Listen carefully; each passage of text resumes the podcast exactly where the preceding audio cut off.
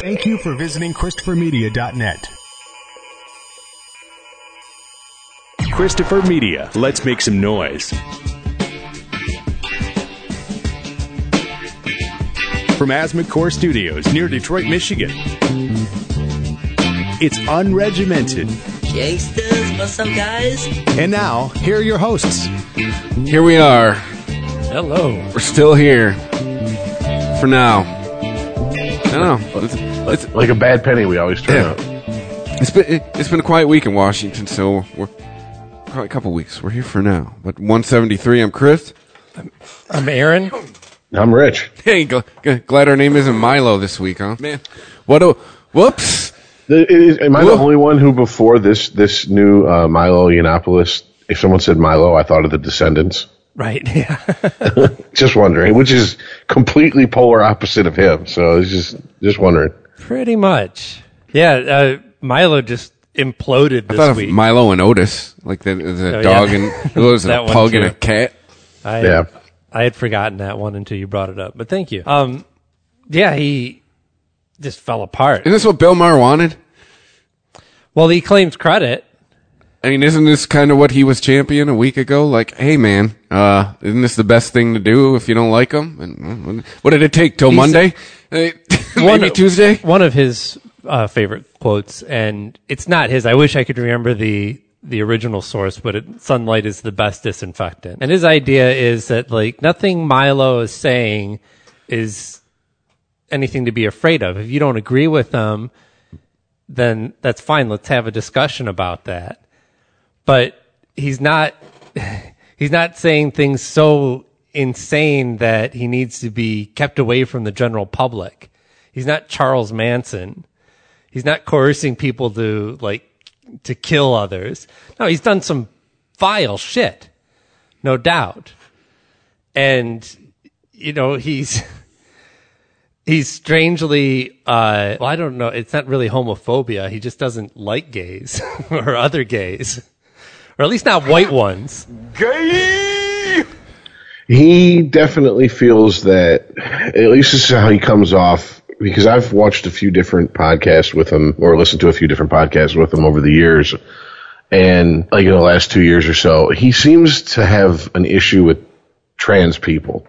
He feels it's more of a mental disorder Yes. than anything else. And the bitch of it is, is that if you look at the studies, there is a large portion. We're talking close to 50%. This was just covered on Joe Rogan's podcast with Gavin McInnes the other day Yeah. Um, of people who I don't, I, I, I, I, I'll say rush into the transition, I guess. Okay, because it's it's it's so much easier now than it was even five, ten years ago. Who have regrets about it later, and they end up basically they feel okay. Well, I've been trapped in this body that's not me. Let me transition, and I won't feel depressed and anxiety and all this anymore. and then when they do, they find out that guess what? All that depression and anxiety is still there, anyways. Well, yeah, there's been some It's not chatter the cure-all. around Caitlyn Jenner the last uh, six months or so. Like, I don't think anything's come to fruition, but I've heard more than one story talking about uh, she's not happy. She, But you just got new boobs. yeah, oh, maybe, maybe it's part of it's part of the self esteem thing. I don't know, but it's. I don't think they've What- been from credible news sources, Okay. but it's it's been bantered around that What does any of that have to do with what we're talking about, though? That's What it I has to don't do with is that this is this is where when you were like he seems not to like gay people. Right. He has stated multiple times he feels it's kind of 50-50 nature and nurture. But he and Being homosexual? yes, being homosexual. Okay. I, what I'm saying is I think his problem is more with trans people because he keeps he insists on calling it a mental disorder. Yes. No, undoubtedly. He has a bigger problem with most women, black people that aren't men and gay, and half of the homosexuals out there.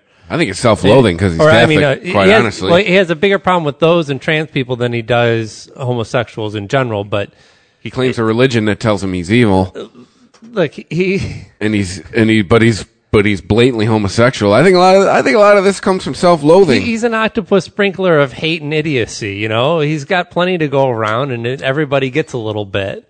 Everyone's going to get a little wet when they stand next to him. But it the idea that the bridge too far was apparently an off-color joke. I mean, who hasn't made a fucking pedophile joke at this I don't point? think it was so much it was an off-color joke. Did you hear the conversation? I heard the conversation. It seemed he came off just sympathetic. He, he, he seemed to come from the angle of, hey, some of these boys that get molested by older guys, and it works out for him. It helps him out. Like, yeah, you, you, you can't do that. You came down to get sympathetic to people who prey on children. That's, that's what I think destroyed him.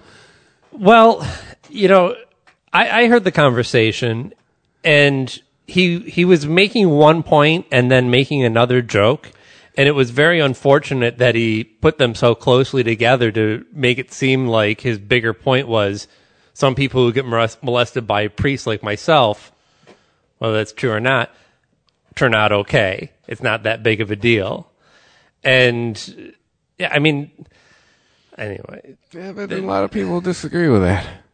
Well, it's, Well, the, the joke that he's the joke that he has repeated constantly before he even said it on Bill Maher was if it wasn't for him getting molested by father so and so, he wouldn't give as good of head as he does these days. right.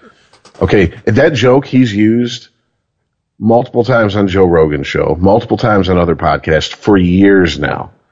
And that was supposedly the catalyst for them to go dig up this old audio recording of him Mm-hmm. expanding on that, that thought, which was, you know, I, I, the way I, I took it was if he's confused, if you're confused about your sexuality and you're molested, molestation isn't a great thing, but it might it might make you less confused about your sexuality. I don't understand that line of thinking, but then again, I've always known what side of the plate I'm batting from. You know, I've never been had any confusion. Like, oh, I'm not even, you know, never even had, was curious. So I, I don't right. know. Well, but that's I don't know. I don't think none of us really know. We're supposing, but I, from what I understand, it's not the majority of situations where an older man is almost like a father figure to a, a younger gay man or gay boy, and actually, you know, while he may fuck them, he also leaves them better than than they were before. Gives them a little guidance, shows them, hey, this is what being gay is all about, or this is my lifestyle. Be is almost a role model, but that's not really well, the. well, I'm paraphrasing, and it's all anecdotal. That's My the experience minority. with gay people is they know, and it didn't take somebody touching them in the no-no spot to let them know they were gay. They knew it was obvious to them. No, no, you're you're oversimplifying. It's not about am I gay or not. It's I'm gay and what the fuck do I do? What does this mean? I don't know any other gay people. Where do gay people go in my town? You know, if you don't live in New York or LA or someplace, then you're might as well be in the middle of nowhere. All I'm saying is that there are there are examples of like older gay men hooking up with younger dudes Start at the flower shop. and it doesn't always it's not always predatory as a matter of fact i it's probably l- less predatory than in most situations where you find that with uh with with heterosexual couples especially older men dating younger girls. It's not always a bad thing. It's not always predatory. They're not always fucking them up. But more often than not it usually is either some ulterior motive or some confusion. But regardless, I, I think that's kind of getting us off into the weeds on this subject, though, because No one's getting off. Because Bad nothing- choice of words. well, here's the thing: Bill Maher certainly got a ton of shit for putting him on, and everyone's saying you're giving him a platform, you're you're placating him, you're oh you're, he was laughing at him and How- agreeing with him on things. How man- dare he give someone a fair opportunity right? to state their opinion f- from the side that claims to want to give everybody a fair and honest or a fair and just opportunity to do so, things. So just the just the act of booking him actually got Milo a little bump in the Mm-hmm. presses because everyone's talking about him. This is Bill Maher is a liberal hero, and he's giving airtime to this this Nazi alt right freak. And I mean, while nothing that went down on Bill Maher's show actually took Milo down as far as him losing his book deal, uh, being kicked off the speakers uh, list for CPAC, and basically probably losing most of his following as well. I do think he of got this Billy happened- None, none of this happened is a direct result from anything that was said or done on Bill Maher's show, but just the fact that Bill Maher put him on, he got put in the spotlight again, and people went digging, He got Billy Bushed. and they got something on him that This is Milo's that was grabbing by said the years, pussy. a couple years ago, right? They dug up they dug up the worst thing they could find on this guy, so they didn't have to deal with him anymore. And so now Bill Maher is getting slagged again for taking credit for helping to bring Milo down. And see, t- You can't win. the world's Exactly. worst game show. exactly. You never This is- win. This is all. This is is you're damned if you do, and you're damned if you. Don't. heads you lose, tails they win. It's it's they okay. If he never booked them, then they then they would have been like, well, if you know that. And you, and you have such confidence that your views are going to prove him to be a, a fool, then why wouldn't you book him? right. Don't run from him. Don't be scared of him. He books them Well, you know, and from that same crowd, but people who just feel differently about giving a voice to someone who they disagree with comes the, what are you doing? This is going to lead to the normalization of his ideas. What if there's people who, he, he you know, because he's so charming and he's so charismatic that he's going to sway people over to his side. Right. And then ultimately, but no, he he said a joke that he said. At, I've heard it at least four other times on different podcasts Yes. in long form version, and he's expanded upon it because in Bill Maher, you, you really don't get a whole lot of time. You, well, you you get know, maybe ten minutes, It's kind twelve. of un- most. it, it's kind of unfortunate that I don't think he made the most That- of his time personally. I thought that was a shit interview on his part. Yes, it, they were both all over the place, and in general, that was And I thought Milo should have waited till after the show to maybe do his bump of coke. But we can get into that later. he. This it was unfortunate that this was probably one of the poorer shows of Bill Maher's real time. I mean, honestly, they didn't break any new ground. I mean, who, who breaks new ground? What does that even mean? But they, you know, it was the a lot panel of. was two against one, which is never fun. well, it kind of always is. He can only really get one conservative. Sometimes it goes like two against two. You know, Yeah. sometimes Remember the one time he had three conservative guests on his panel. Yeah, I think he that was wasn't like, that "Don't after get- O- He was like, "Don't get used to it." Yeah, he was like, "Don't get used to this." Right. Right. So it wasn't really a strong show. It wasn't a good interview, in my opinion. I'm not saying that like, oh fuck Bill Maher. Like I'm still gonna watch his show. Everybody. I mean, how many of these shows has he done? They're all gonna be gold when he has to rely on whatever comes out of the mouths of the people that he books. I mean, sometimes you get a dud, and sometimes you get genius. I mean, So- I, I've had people say that. Uh, I'm sure you've seen it. You've said you've watched enough. Uh, Mos Def's first appearance with Cornel West Oh yeah. was fucking hilarious, and then his appearance a few weeks later, maybe a, maybe a month or two later, actually, um, with Christopher Hitchens, he just got savaged. Yes. He was- oh, I was- remember that one. He got He was, yeah, he was, he was, he was trying to punch way above his weight class, you know. So Yeah, I doubt you know saying that Milo was in any way uh, comparable to uh, um, Christopher Hitchens. I thought was way off base. That that Well, was the one said it- thing that he had said that night. Bill Maher said, and I was like, "What? Come on!" Well, I said it before when we were talking about he was going to be on the show, and I, I said I feel that there's the potential there because Milo lives for debate. That's what he wants to do. I mean, that's that's the, that's his whole thing. His Well, talking, his talking tours. debate he'd rather have his- a debate. Yeah, but debate is a, a portion of his brand, which is dangerous, right? And he wants everyone to think that what he's saying is too dangerous to be heard. And everybody up until this week have been playing into it, have been helping him push his brand by getting him canceled uh, uh, from speaking at universities or trying to get him off of TV shows like Real Time all you're doing is helping him sell books, helping him image himself as the dangerous faggot, and really just empower him because there's nothing that you can there's nothing that you can say to change his mind or change his path. The only thing you can do is either give in and just laugh at it like the clown that he is, or the worst thing for him at all, don't pay him any attention, right? Well, I Don't- mean, sad, sadly, that's yeah, that's just what it comes down to because he's he is an ideologue. He does not. He's never going to change his mind. He has his talking points. He sticks to them. I've never seen him reverse himself on an issue. I've never seen him give an inch on an issue. The closest I've seen is in some podcast. It gets to the point where they've been hammering it at one issue for 20 minutes and neither him or the host are given any ground, so they agree to disagree and move on.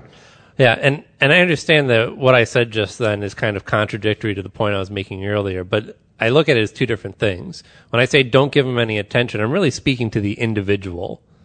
Don't let Milo rile you up. He's just an idiot that says dumb shit, right? Yeah, well, we, we don't live in that world, unfortunately. Right. Yes, put him on TV. You know, that's great. If he he's got ideas, let's have a conversation. You know, and then everyone can see how ridiculous his ideas are, and then they can stop paying attention to him. Well, uh, here's the sad, here's the really fucked up thing. He is the perfect example of growing up with the internet and wanting to troll in real life. And he does not even he he he doesn't even get the idea of trolling softly. He goes all out. The only thing that makes him not a human embodiment of 4chan is he doesn't say the N word. If he just said While- the N word mics are on. constantly, then uh, then Well, if he he would d- be human 4chan. If he takes if he takes a, a backdoor pounding from as many black guys, and those are his exact words, Uh-huh.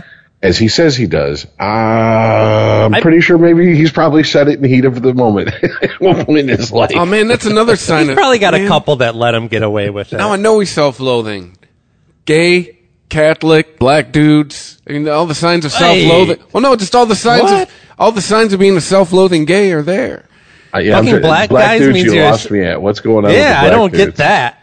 Well, no, it's, it's just raging against the. It's it's it's. It, I'm. I had my brain scrambled for 18 years of Catholicism. I get it, and I know what I mean. Do you mean You're, like you're he's ra- raging against he- the machine. He's like, okay, I'm not. I'm not Right. going to go with the with the white uh, fairies. I'm going to go with the black Like- twinks or whatever. Like, or- listen, if I'm if I'm gonna be puts it- gay, I'm gonna be fucking. I'm gonna be the worst kind of gay you're hoping for, Dad. Oh, I, so it's a rebellious thing. Okay, I Yeah. gotcha. It's like it's like the, the, the chick who brings home a black guy Well, yeah, and uh, hope or hopes her parents flip out. Even myself as a as a young man, uh, even though I'm not gay, it seems like everybody in my life at one point or another has suspected that I am, including my parents. So I would fuck with them. You know, I'd, I'd wear a crop top and go to a club. like, what the fuck are you wearing? You know, blow a dude on the front lawn. You know, Take that, Dad.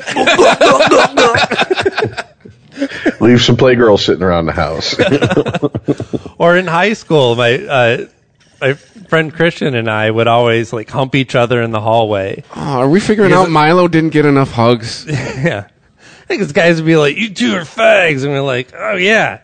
And just grab each other by the fucking, by the hips and start humping away. We're coming for you. cum. Yep. Another reason why I never really got in a fight in high school probably is because they just thought I was going to start humping halfway through anyway. Well, I something that I wanted to say that I think has been lost in all this is that Yeah.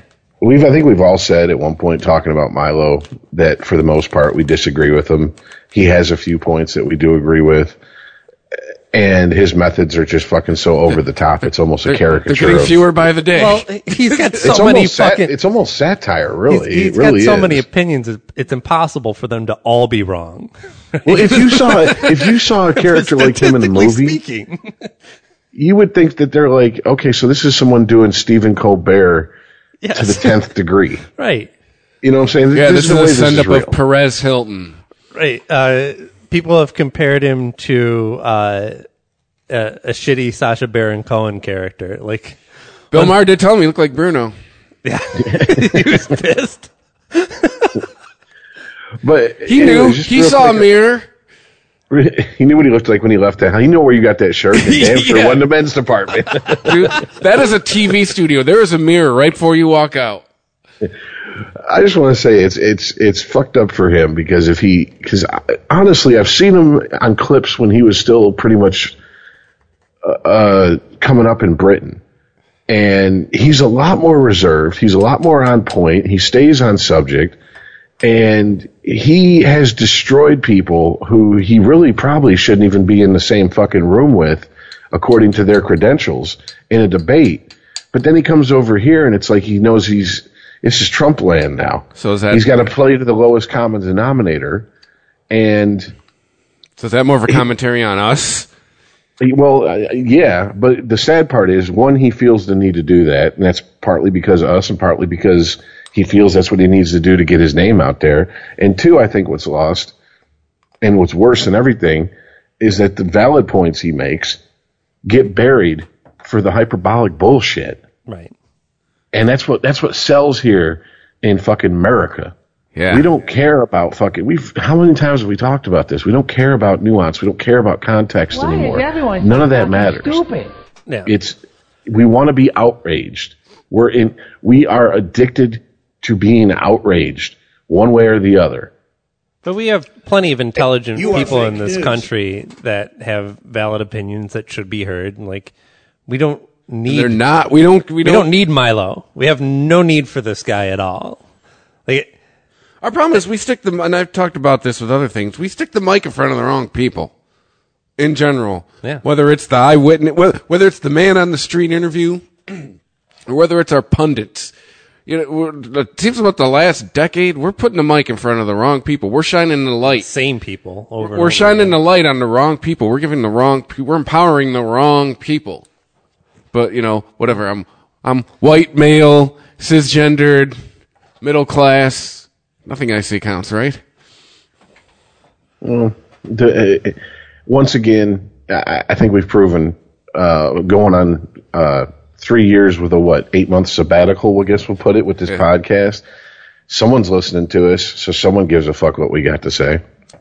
I mean, it, it might be outside of the mainstream media, and these might not be people who adhere to the simplistic talking points of, you know, MSNBC or Fox News. But that's okay with me. I'm sure. I, I don't know how you guys feel. I'm fine with that. I don't know that I, I'm that outside the mainstream. You know, I mean, I don't know. Uh, it's okay. the mainstream, as it's projected by the news, let's put it that way. Right. The mainstream. If you but if you, you, get listen the to the you news, get the, the, mainstream. either side. Yes, exactly. That's what I'm saying. If you listen just to just the news, the mainstream is the radicals, and we all live in a world where we walk around and. For all- the most part, we, we see a lot of people who are like, no, both of these sides are, both of you people are fucking morons, and both y'all really need to shut the fuck up. But We live in an all or nothing society lately.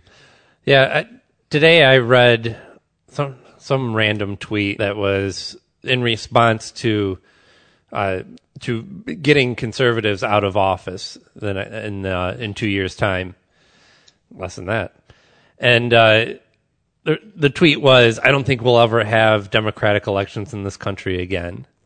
And it's like, really? What? What? You think it's come to that?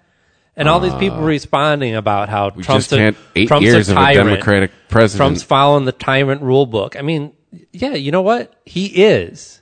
He is. If you look at the facts of the way that he tries to immediately discredit and handle the media so that he can control the facts of any situation and also uh, trump up, so to speak, fear of Mexicans and Muslims in this country to give a common en- enemy to rally people against as a reason for whatever pet project is that you want to do. But yeah, he's he is acting like a tyrant. But this country isn't broken, and this country doesn't suffer tyrants. No, I saw uh, something the other day. I think it was, uh, it, it had to be Samantha Bee or something. And, you know, they keep going off and making all these crazy comparisons to he's doing things that Putin has done and things like that. And everyone keeps forgetting we have an extra two layers of government here. They don't in Russia. Right. It's already worked. It worked with the travel ban. The court stepped in and went, calm down, buddy. We understand, you know, Mm-hmm. you ain't gotten laid since you got elected. but you got to calm down. This is But how it was this works. It's a more extreme version of what we saw with Bush, which was, oh, Bush would so love to be president for life. I bet he'd love that. You know, it, I saw George W. Bush speak the other day, and I did go, "Oh, remember this guy? yeah, Oh, can he come back?" he's so cute. Uh, yeah. So yeah, it, it So made it me has come to that, everybody. It made me think of not that long ago in this country, where I heard things like Obama is definitely Muslim, probably a terrorist, not born in this country, not really an American. It, all these ridiculous things from these far right kooks, some of them in office. That you Well, now it's that because we could the- just like oh they're just insane. Because now the this is people- like not even a real conversation here. With the access to the microphones and the flashlights, if you were, are the ones who are irritated. So now we're going to hear about it. microphones and flash. The media. The, fla- media. the people are shining the flashlights on things. okay. the ones who are doing that are the ones who are irritated now because it definitely it- the uh, media but- the media definitely. I'm not talking about the media. I'm just talking this- about liberals being Char- just as crazy stupid as conservatives. well they definitely seemed this is charged up when I remember remember George Bush he's a war criminal you know and it was I remember George Bush was the devil and he was the worst politician ever like it it seemed it was just as extreme Yes. when Well- he was in president Yeah, I'm not afraid of Trump because I think that he's a tyrant because he's going to start putting people in camps because he's going to be president for life because he's actually going to build a wall around this country. I'm afraid because I am almost certain he's going to fail miserably at everything that he does and he's going to ruin this country in the process. His tax are pol- news. his tax policies, his immigration policies, his labor policies, schools, all these things add up to a really shitty, shitty economy. It's going to fuck this country up if, if we don't manage to get control of this. So, I work in a recession proof industry I'll be okay I guess I'm coming from a very insular point but yeah. Let's just strive to become as rich as possible I'm, I made it through two during this administration. Uh, go to the ChristopherMedia.net. Hit the donate button. there you go. You can help. Help us stay off of Trump's radar. Yeah, exactly. 'Cause, you Well, know- I, I, I do think it's interesting that I hear people who are in su- support of Trump pretty much lockstep. No matter what he does, I've yet to hear any criticism from from the people that say what I'm about to quote them say, and they go, "What's the big knock against him? Oh, he's a billionaire. Well, doesn't isn't that what everyone in this world wants? He's And it's like- crazy. and it's like, okay, well, hold on a sec. That's a very, it's that you're putting such a fucking slant on the biggest knock against Trump. I, very few people that dislike Trump I hear walk around saying, I hate him because he's got money. But let's, let's play the what if game and say that is the biggest knock against Trump. Well, isn't that what everybody in this world wants is to be a millionaire or billionaire? Okay. Well, don't we know in a capitalist society, if you paid attention in school, everybody can't be billionaires? Everybody can't be millionaires? That's not how capitalism works. There's going to have to be losers for a whole lot of losers for every single winner. Yeah, that's not how any place. Well, that's not what we've been like sold. Abu Dhabi, I think. We've been, sold, we've been told everyone can be anything that they want. Doesn't matter I mean, what. I mean, we're, you know, I understand that, and we've talked about it before. You know, Carlin said the reason it's called the American dream is because you got to be asleep to believe it. And we, yeah, we've been sold a bill of goods and we're told, you know, all the standard bullshit, hard work and blah, blah, blah. You can get there one day too. Okay, well, let's be honest. It's not just, I bet he can't even hear it. it's not just glass ceilings for, I'm sorry, Can you hear music, Rich? I'm sorry. barely. Okay. I, I, I can hear something underneath you. It sounds like background noise on your mics, though. Okay, well you can keep going.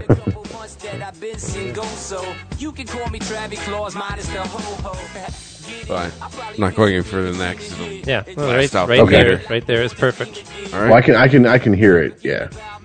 Cool. So I'm, I'm sorry to interrupt you. Technical things.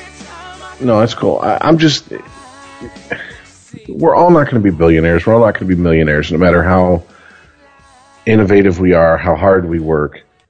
There are plenty of pitfalls that can happen between living check to check and being, you know, Bill Gates. That's only a hundred thousand here. Can I do that one? Can I just get, can I crack the sixth digit? You know, that's that, that's what that's what I'm getting at. That's what I'm getting at. We like for these people to say, doesn't everyone want to be a, a millionaire and a billionaire? Of course. Doesn't everyone want to wake up next to the, the person of their dreams and have the perfect relationship and the perfect car and house? Of course, we all want that, but that's not reality. What reality want most people just want to be able to go about their lives and worry as little about the basic necessities of survival Yes. as possible. That's all I want. I want things to happen and me not to go, well, shit. Let's do some math here. That's all I want. That's, that's all I want. At this point in life with anything. Even from this. If you hit the donate button. We're not looking for four digit donations. Well, but it's the same people that are defending Trump and his millions of dollars that were rolling their eyes at John Kerry when he was windsurfing because uh, he's an elitist. Well, that, because that's who, the, because that's talking out it- of both sides of your mouth. We can't have an elitist in office because he doesn't understand the common man. well, no, but no, but for some reason, Trump understands the common man. but- Well, Because, just the thing with Kerry because he has a vocabulary of like 9,000 words. Trump isn't pretending to be us. He's he's pretending to understand us. He's not pretending to be us. When you get into things like John Kerry, John Kerry is from the party that is always um you know they're like the lawyer on fucking TV during the day. I'll fight for you. All right, and I'm one of you. I'll fight for you because I'm one of you. Right. That's He's way more like Charles Manson than Hitler. but that's talking out of both sides of your mouth. Because, but then you know, then he's seen doing things. I've never been fucking windsurfing. Have you? Like No. he's sitting there, he's sitting there being seen doing things that not everyday people does. But then when he's you know toweling off, he's telling you about how much he's everyday people. Like that's probably where that line of thing comes from. Okay, can can John can I- Kerry was can a I- fake, no doubt. I, yeah, this is. He couldn't Can- even get the, the, the name of the town right that he was in. Yes. I want to make an observation Uh-huh. about about Chris, and I hope I don't piss you off too bad. I'm not. It's not my intent. It's just an observation I've noticed. Like case in point, when we talk about Bernie, eh, you know, you were like, "Yeah, we were all feeling the burn at one point, and then he sold out. He got that house, and blah blah blah." Dude, you rage so hard against people when it seems like you feel that they've been like they've let you down, Don't like lie to me. especially politicians. That's the thing. is Don't lie to me. Like that's I guess where my dander comes up. Yeah. I think that's reasonable. Like No, I'm just I, it's I, I I'm not making a judgment call. It's just it's funny because what is the difference between windsurfing and going golfing at a fucking quarter million dollar a year uh, uh, exclusive you know golf club that you got to you know drop 250 grand a year to be a member of? I mean, which one eh, really in the end costs more and costs less? It ain't about Windsor. It's about. I guess he's a rich guy and he knows it. That's that's what I'm saying. Like, it's it's not like Michael Moore sitting there trying to deny he's a millionaire. You know what I'm saying? is- like, but we are never going to elect royalty and tatters in this country. We are never going to elect people who are are, are politicians who drive a Mazda six no, own I get one that, pair but of it just shoes. it says to me something about your your ethics if you say one thing and do another. Like, it's, is this is this what you you take this in? Trust me, I know with running the country, they're not all angels, but I mean, if but yeah, before you even got the job, this is how we're acting. Like, this is the situation that we've been put into though to there's no politicians that we agree with 100% and when we don't agree with them we can say they're just saying that to get elected and sometimes you're right and sometimes you're wrong you know i think a lot of people who weren't necessarily pro building a wall voted for him thinking this is never going to happen he's just saying that to get elected mm-hmm. Mandy has a crazy theory, by the way. It's it's I think it's pretty sound. All right, she now I'm putting I'm throwing I'm throwing the three people in this meeting in here. This is me, but she thinks there was a meeting. I think Paul Ryan, Mitch McConnell, and Mike Pence were at this meeting, and Okay. they they sat Donny Boy down and went, "All right, you somehow fucking got elected. Keep saying your crazy dumb shit that you s- said get elected." we will run the government. Like she thinks things like the travel ban and all this, and I'm going to build the wall. They think they might keep. She thinks there's a little wag the dog going on. Like, all right, Gary, you said all this crazy shit got you elected. Go out, do it. I don't know. We'll run the government. Here's my problem with that theory. My one true belief about Trump is that nobody talks to him frankly Nobody puts about anything. Nobody puts Donnie in a corner. Nobody puts Donnie in the corner. That's what got him here. I think she's onto the the right. I think I- they got together and tried to figure out how they could manipulate Trump into doing the things that they want. Mm-hmm. But to actually say shit to him like, you know, you do your job and we'll do ours. No, I can't. I don't think that happened. I honestly do not. I think she's. I think she's on the right track. She's just coming to the wrong conclusion because I. God, I cannot remember what show I was watching, but And plus, where's Steve it- Bannon? I mean, he's integral to this. it was it was Republicans who are not pro, are not Trump supporters, but they are Pence supporters, and they are the old you know GOP guard supporters, and they said flat out themselves. They said, "We think what's going on is that the people behind Trump, Pence, and all them, like you said, Mitch McConnell, they're just letting him go nuts, dig his own grave." Mm-hmm. And then when he gets his ass booted out for whatever reason, because eventually, if you give him enough rope, he'll hang himself. He's proven that time and time again. It's just a matter of what's going to be the one final thing that he does that that it, he takes it too far, and then you're going to have President Trump. You're going to have President Pence. No, They're going to step back into power. Nah, no, they don't want that to happen. Because here's the thing: they can work. They can work with a crazy Republican more than they can any conservative or any uh, liberal, any any Democratic uh, nominee. and I, I, you got to point it back to the people, man. That's where the blame is because it's gotten so divisive that if you are seen as working with the other side, you are seen as weak and you are elected out of office. So Yeah, you can't be seen as having losing control of your candidate. Right. So they had to go with the crazy Republican because at least that's a chance of making something work versus a Democrat that you either just roll over or you try and work with them and get elected out of office. Or is it the long con?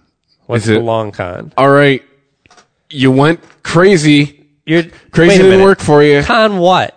I'm talking about the the people. No, talk the about- fucking people that are that are are so divisive that they can't stand to have politicians that are on they feel on their side working with the other side.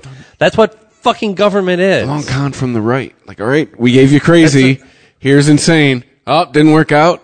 All right, here's a nice warm glass of milk in the form of Paul Ryan in 2020. To what I'm talking about, though, Ted I'm- Cruz. I'm not talking about what the Republicans' intentions were. I, we're talking about the idea that uh, why they're working with with Trump is ultimately because the people that elected them are holding them responsible to get whatever Republican they put up. But that no, but that's what I'm saying. And they're going, all right, American people, we'll go along with your crazy reality television star. And when this doesn't work, you'll love it when we shove Paul Ryan at you in 2020. Look at his eyes. Aren't they so blue? Yeah. He's not crazy. He toes the party line. Like, like they're, they're, they're going to work with him to teach us a lesson. Don't you But ever do that again, America. It, isn't that basically just a, a version of what I said? Even if he doesn't get himself impeached or taken out of office or removed from office, Right. if he makes such a clusterfuck of his of his presidency, and the Republicans feel they have an end to run someone else, they will. You're right, Rich. Believe me, It is- it the is what you Republican said. the Republicans don't want him. The hardcore old guard Republicans don't want him in there anymore. But him getting impeached is not good for any Republican. It's just not. Okay, but he's Chances already are that, that- he's willing to to blow up the Republican Party. We knew that. he wants. They know that? That's the if thing. Donnie makes something of this and they have a chance to get somebody else in in eight years, that's what they're thinking.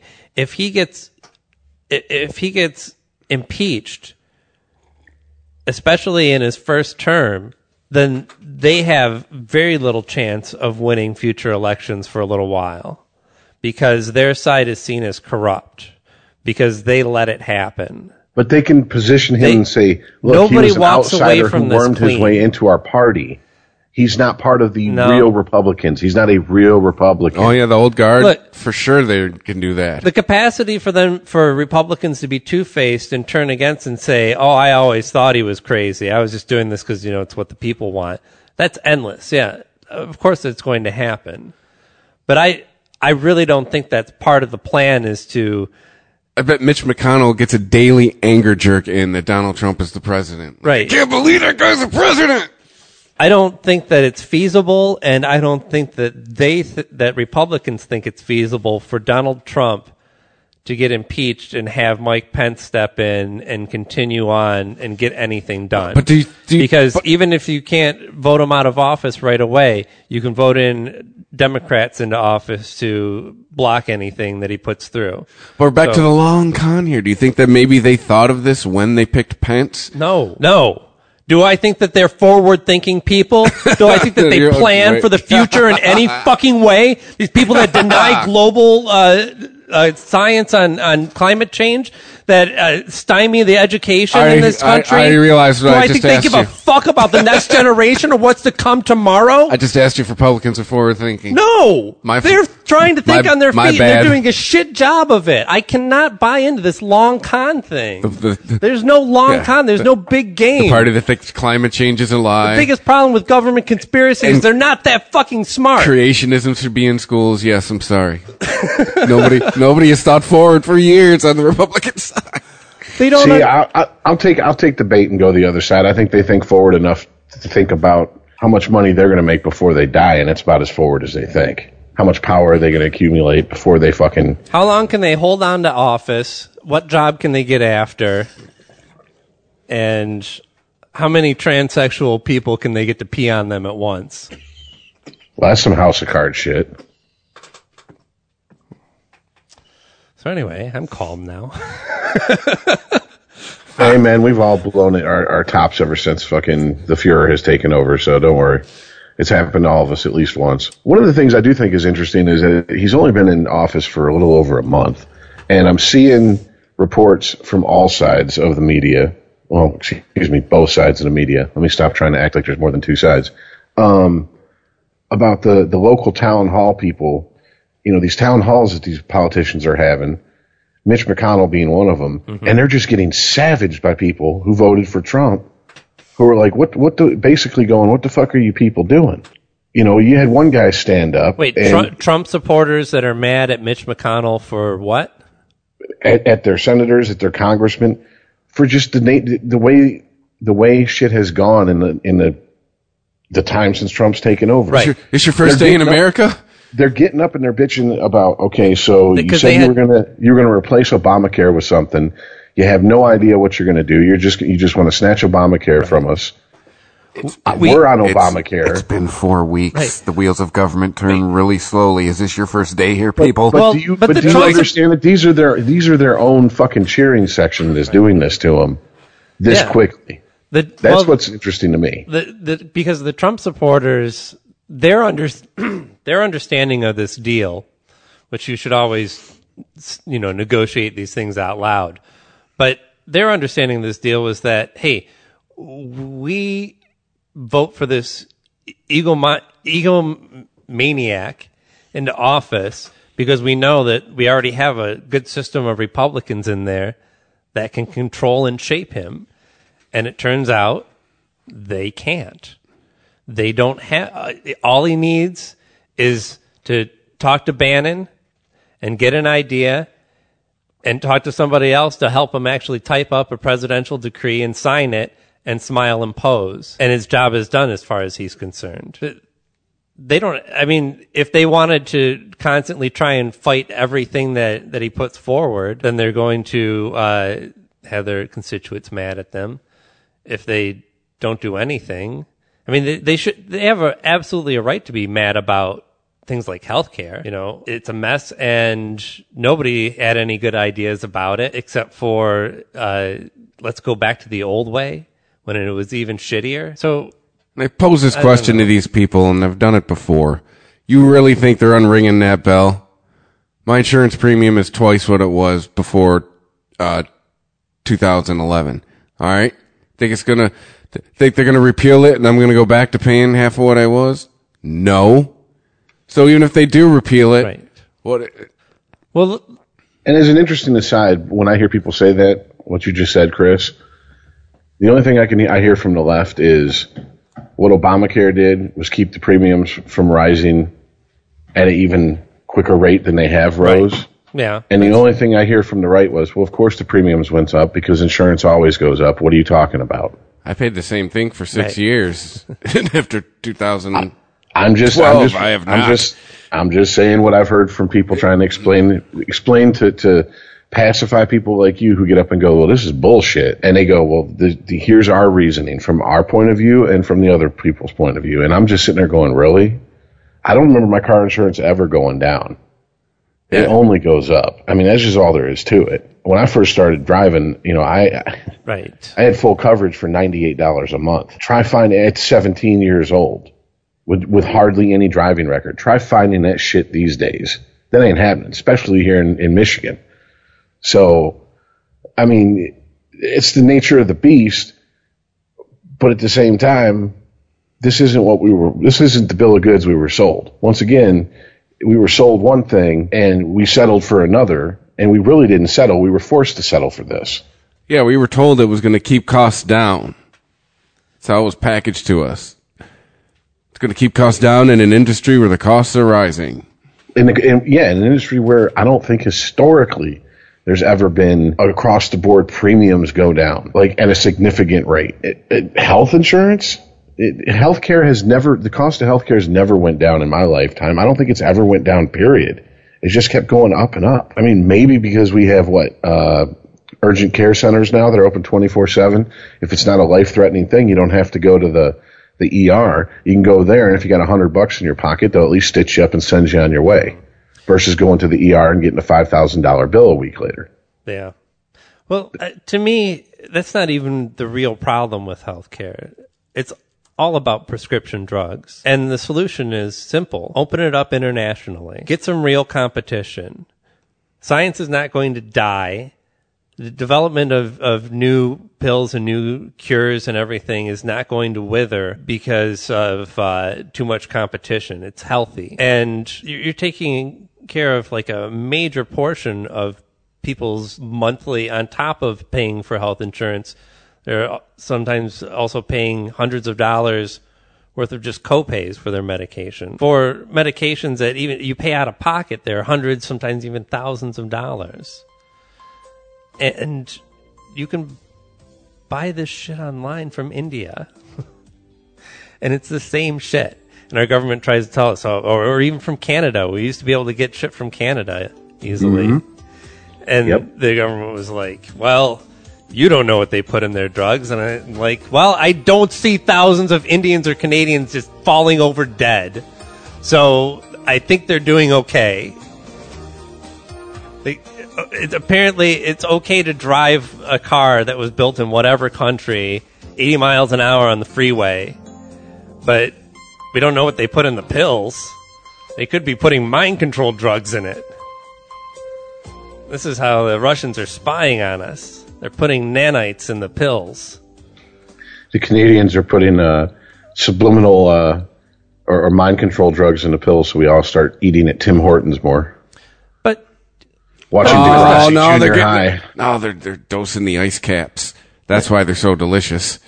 but but this will never happen because the three pillars of the prescription drug company's budget are based on research, which is probably the smallest, advertising dollars, uh, which is one of the bigger se- sections of that pie, and probably equally as big, money just fucking handed out to politicians through lobbyists and oh and paying and straight up paying off doctors and and giving them gifts to promote their prescriptions.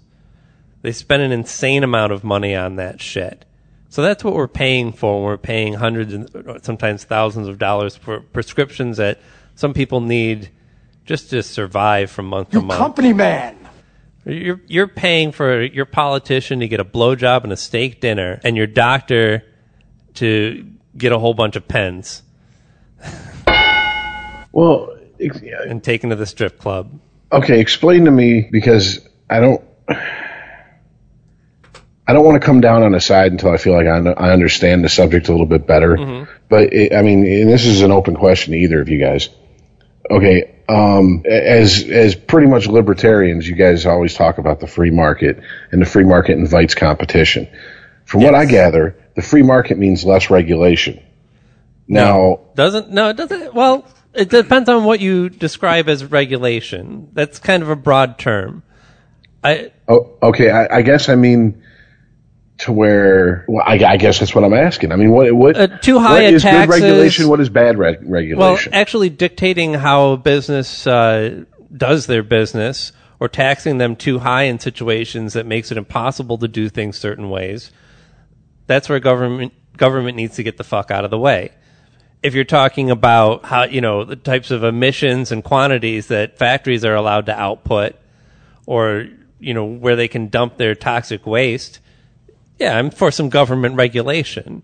I'm very liberal in that sense. So, but it, when it comes to actual business practices outside of, let's say, monopolies, I think that's something that the government has proven that they actually do fairly well in this country. And I would like to see them continue that practice. But trying to control trade through exorbitant taxes? Absolutely not. It's restrictive to business. It's anti global economy, which is the future. It's not just a choice, it's an inevitable. So, yeah. I, I guess I don't know exactly where the libertarian line is drawn there and if I straddle it or if I've crossed it. But that's my basic feeling on it. That- Does that does that explain my position, Rich? It does. It does. Because I have a I have a, a friend I used to be in a band with who uh, he took a job that he traveled the world, and I didn't see him for like five years, and he came back, and he is the hardest of hardcore libertarian I've ever known, in, in, in you know personally, and he believes in deregulating everything to where I mean open borders to where there is. Like no taxation, and I'm like, whoa, well, how are we? Okay, That's wait not a minute, how- how plausible. No, that's How do we that's get- anarchy. How do we get yeah that's that's what i told him i said dude you're talking anarchy because if we have no infrastructure in this country it'll crumble within five to ten years Yeah. completely and I'm, I'm not talking i'm not talking the country itself i'm talking roads the, the, the waters, you know, utilities being delivered and the ways they delivered. The shit, if there's no infrastructure and there's no money for it, where the fuck is that going to come from? Millionaires are just going to. That's not libertarianism. pony up shit. No, libertarians are adults that understand that you get something for your tax dollar, and you should have a say in how that tax dollar is spent and what your government does with it. It's Well, not. It's not about no, don't tax me. I have you know. I, I've uh, I worked for this lady actually. I worked at a art supply store in Dearborn, and the manager that hired me there was uh, I don't know what her political affiliation was, and I this was I was like early 20s, so this was actually one of three jobs that I was working at the time, just because I could, because I didn't seem to need sleep, and uh, I had plenty of money to spend on records and drugs, and but so uh, I remember the the manager telling me that she was having problems with the government and her taxes, or rather the fact that she doesn't pay any taxes. Well, there's there's your first problem. It it started it started with uh, her having a conflict with the company because this was a uh, a, a chain of stores and because they were they were taking tax money out of her check Yes, they and she to told do. them not to. Right? Says no, I'm not paying taxes. Her and her husband, who lived in Warren, were uh, they. She told me that like nowhere in the Constitution does it say that the government has any right to institute One of these people? income tax or sales tax or any kind of uh, social security or anything like that. These are all illegal moves by the government that Nothing are that says unconstitutional. you can't own slaves in the Constitution either, but we don't. Okay, so like the Bible, Actually, you know, it became an amendment. the Constitution can can be interpreted interpreted interpreted different ways. Interpreted. yes. if you can interpretate that. Is that how that person talked? right. so you're you're technically correct, but also look around you and realize the country that you're in. Okay, Taxes pay for civilization. this is what this is what we're doing, and we're all in on it. And if we're not all in on it, and somebody's going against the grain, that's fine. People go against the grain. Hey, something had to buy that traffic light. Something paid for this yellow paint to paint these lines on the road. Someone had to pay that dude to do that. Someone's got to pay these cops. So that, I mean, I don't know what, I, I think I remember the word libertarian being tossed around there, but that's not libertarian, at least not libertarians that I've met and, and, uh, have experienced reading or following on Twitter or whatnot. And I'm kind of where you're at as far as government being involved. Like, let me run my business. As long as I'm not breaking any laws, let me run my business. Let me give you my share of taxes that you want. That's why so many libertarians are being stripped off the Republican Party because they used to be the party of small government. And they don't even say it now. Like they said it, Bush said it, but he didn't believe it. And he sure didn't show it. And now But there should Trump be things, isn't even saying it. there should be things in place to protect abuses, like you said, like emissions, um, Yeah. uh, abusing the people that work for you, things like that, workplace regulations. I mean, it should. Because if you're going to treat a corporation like a person, then it has certain limits to its rights, just like we all do. Like people are your greatest con- resource, and they have the right to feel safe. Like, Right. I'm all for that kind of regulation. Like, the concept of my right to swing my fist stops at your face. correct. right? And the and the business's right to do business as they please stops at actually poisoning the environment and making people less healthy. I'm not breaking any laws or hurting it, if I'm not hurting anybody or breaking any laws, let me run my business. But that, that's, I think regulation comes in for your less scrupulous people who would just fuck everybody over at every turn just to make a dollar. That's where I think regulation is a handy dandy tool. Well, I guess a lot of this comes from I, I just listened to an interview with um, Charlie LeDuff recently, where they were talking about the proposed skyscraper putting being put up.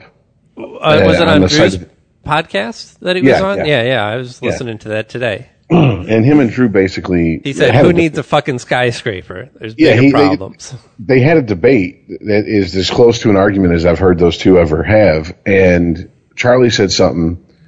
Well, Drew asked him. He goes, "Okay, so what do you want? You know, would you would you rather they don't put the money into uh, putting a new building downtown? It's going to bring jobs and this and that. What would you rather them do with it?" And Charlie goes, "Invest it in people. If you're going to ask me if I'm going to want to invest millions of dollars of taxpayer money into a building." for a private citizen to make a profit that he wants to build or put it back into the people, I'm always going to choose the people. Yeah, And that was like, ding. I, I've, I don't know why. Maybe it's because I'm not a very, uh, uh, I'm too verbose to come up with something that, that quick and easy. But I'm just like, damn, that is the perfect, that describes perfectly how I feel. Yeah. Why are we doing this shit when we have schools falling apart, neighborhoods falling apart, roads falling apart? because so yeah, I understand the concept of having having theaters, stadiums, places where, where people can gather. I mean, this is what cities should be, right? This definitely should be a priority for any city, but to make that a priority while the people around it are just wasting away is shameful. To not understand that it's not about their, their concept of it is well you know we build this up and we build it up for everyone right a rising tide raises all boats no some people don't have boats and they just drown But the other part of this conversation is, I mean, just the, how does a town exist? You need things. uh, You need things for You the need- people who live in the need- neighborhood to go work Okay, at. okay. To help sustain, Yes. to patronize. yes yes yes here's one for you Because how many towns have collapsed I when things to work at have left? Look at Flint. There's a simple answer to your question. It's called a grocery store. Some people think they're uh, they're convenience stores. That's not a grocery store. What you see in Detroit, that corner store that's got you know two year old peanut butter on the shelves with an inch of dust on it. Yeah, exactly. You go to Detroit, most party stores sell half-ass uh, groceries, ghetto groceries. Yes. And like you said, it's it's unhealthy, high fructose shit. Mm-hmm. you know, just it's it's disgusting. I mean, there have been some improvements downtown that where we've seen grocery stores and, in little livable, walkable communities. But when it's all branching out from the college where all the people from outside of the city come in to either go to school or live around there, it does show your priorities. And It's got to start somewhere. it does have to How does it start in the neighborhoods if there's Listen. nowhere for these people to go work or, or to patronize? You can have both though. And i the shops a coffee house you know nice places to do laundry for that's near campus or something like that. Yeah that's great. Those are things that we should have. We should also have more grocery stores in low income areas that not only employ people locally but give easy access to healthy affordable groceries a basic need for everybody and and we don't have that so do we need a do we to need a be there, skyscraper They left. do we need a skyscraper more than do we need grocery stores in Detroit? No. And that's just one example of how you can build up things in the in the city to actually support communities and to support a, a community movement. It's I'm not saying that you shouldn't do things to bring people in because you should always do that as a city as well. And But I guess you say you get enough There's a- people to support the grocery store from something like this. That is another thing to attract for people to work in the city, to oh, Well, wait live in the city. I'm saying the I- development's so localized, right? It doesn't branch out into fucking Seven Mile where it looks like a fucking war zone. Also, I think we we've kind of lost track of the issue here uh, that, that that Charlie was was trying to get at, which was he has no problem with if if someone if a if a if a business person wants to build a skyscraper, he has a problem with ta- taxpayers' dollars Yes. from the city of Detroit going to subsidize that to guarantee he makes a profit Mm-hmm. versus taxpayers' money going back into the people of Detroit who paid the taxes. Look, That's where that's where my problem lies. Don't get me wrong. I love sports. Do I think it's bullshit that that uh, most cities that build new uh, uh, sports venues have to foot the bill because they want to make sure owners can turn a profit on it? Yeah. I, I'm sorry. Look, wasn't you that build. you- oh, just just give me one second. Okay, you sorry. build something like the new Red Wings arena yes.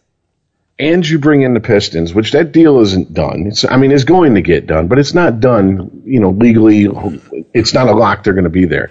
Okay, there's 82 games a season in, in, in, in both leagues, if I'm correct. So it's 41 games, home games. So out of 365 days of the year, you have 82 days that you're, you are guaranteed to have events there, right? Now, what are you doing with that building the rest of the time? Because guess what?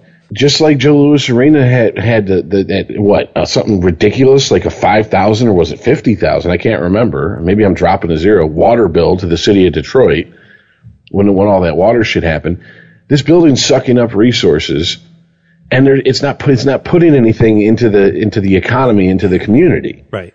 It's just sitting there empty for a third of the fucking year. More, more than that. Even if you put concerts in for another 100 days, 180 days out of 365, and 100 concerts a year at a venue like Joe Louis Arena, I don't think Joe Louis Arena's seen 100 concerts in a year in our lifetime. It's a shitty place to see a band too. I mean, even the Palace it doesn't see a hundred concerts a year. I mean, if you really think about it, look at look at DTE. Did they even? And I understand they're only open for it's a seasonal venue, but I mean, it- do they even get hundred shows in, or is it more like eighty? I mean, there's days where they don't have a show, you know, and then you gotta you gotta consider, you know, festivals that you know last a day or two or whatever the fuck. I mean, it's just to me, No, it- I, I would rather gamble on using taxpayer money to help the people who are who are paying taxes so they can can continue to have upward mobility. So ultimately, they do better. They pay more taxes. We grow the tax base. That makes Right. sense to me. Maybe Give 'em I'm, money not, I'm to not get- an economist. Yeah, give them an, enough uh, slack so they can actually get their own boat, so that they do rise with the tide. Well, stop putting people in your local government that rob you blind. Oh yeah, that's the first. Because I mean, Duggan's there. Duggan's doing all right. He's got his things swirling around them. But the problem is too, if you talk about Detroit, problem is too the city council. It's a part-time job, and so these get, these people are pulling down full-time salaries. I mean, that's Detroit, Detroit is a perfect uh, microcosm of what I think Detroit went through. What the rest of the country either has now gone through or is still going through in certain areas, probably more rural areas that are getting more populous. But it, Detroit, you know, used to be the manufacturing center of the United States, arguably of the world at one point. Uh, you know, people worked for one of the big three. They lived there. And as people from down south and out of and uh, from other parts of the country moved in, well, you had non-white people move in, and you had white flight, and you had a lot of policies. I mean, people think people talk about the riots in '67. Uh, there was riots in the 1890s and riots in the 1940s in Detroit that were over race. Those somehow get lost when we talk about history. So Detroit's already got a fucking sketchy past when it comes to race. So then eventually, yeah, the- but third time was apparently the charm because that one stuck. well, it did. But uh, and with that one came the last until Mike Duggan of the white mayors, and then you got in Coleman Young, and Coleman Young was nothing more than a response, an angry response to how black people have been shit on mm-hmm. for the previous how many hundreds of years in the city of Detroit. And white people were like, well, then fuck it. We're taking our fucking ball and going to the suburbs later and then then what did we have? I mean, you know, it's it's, it's people people go, oh, you'll never have before Duggan, and they said I- I'd go out of state. Oh, you'll never have another white mayor in Detroit, and I agreed with them. I didn't think there was a, a I white thought mayor he- that could get elected. I thought he had like no chance of winning. Well, you could thank Kwame. I mean, Honestly, I thought there would be a Hispanic mayor before I'd ever see a white mayor, just because you have Mexican Village in Southwest, and and maybe it- as as the city keeps emptying out, the people that are there that are leaving in the last you know 10, 15 years are predominantly black. So that means even more people can move in who are maybe Latino or something. And I thought that's would be the demographic shift, not that yeah. that city would ever vote in a white mayor. I think it was just coming to terms with the fact that they have the people of Detroit have been voting with race as a primary issue, to Yep. the exception of nobody else of any other race other than black could get elected in that city for the longest time, and what they realized that those those same black people that they were electing into office were ruining their city. They were driving it into the ground and lining their pockets in the process. well, it goes back to what we said about you know when Obama got elected. It doesn't mean the And- white guy is not going to do it, but at least let's start with ex- being open to every race and just looking at their ideas and their credibility. you know, when Obama got elected, pe- you know, they had people on the news, and yes, Chris, it speak goes back to what you said earlier in the show.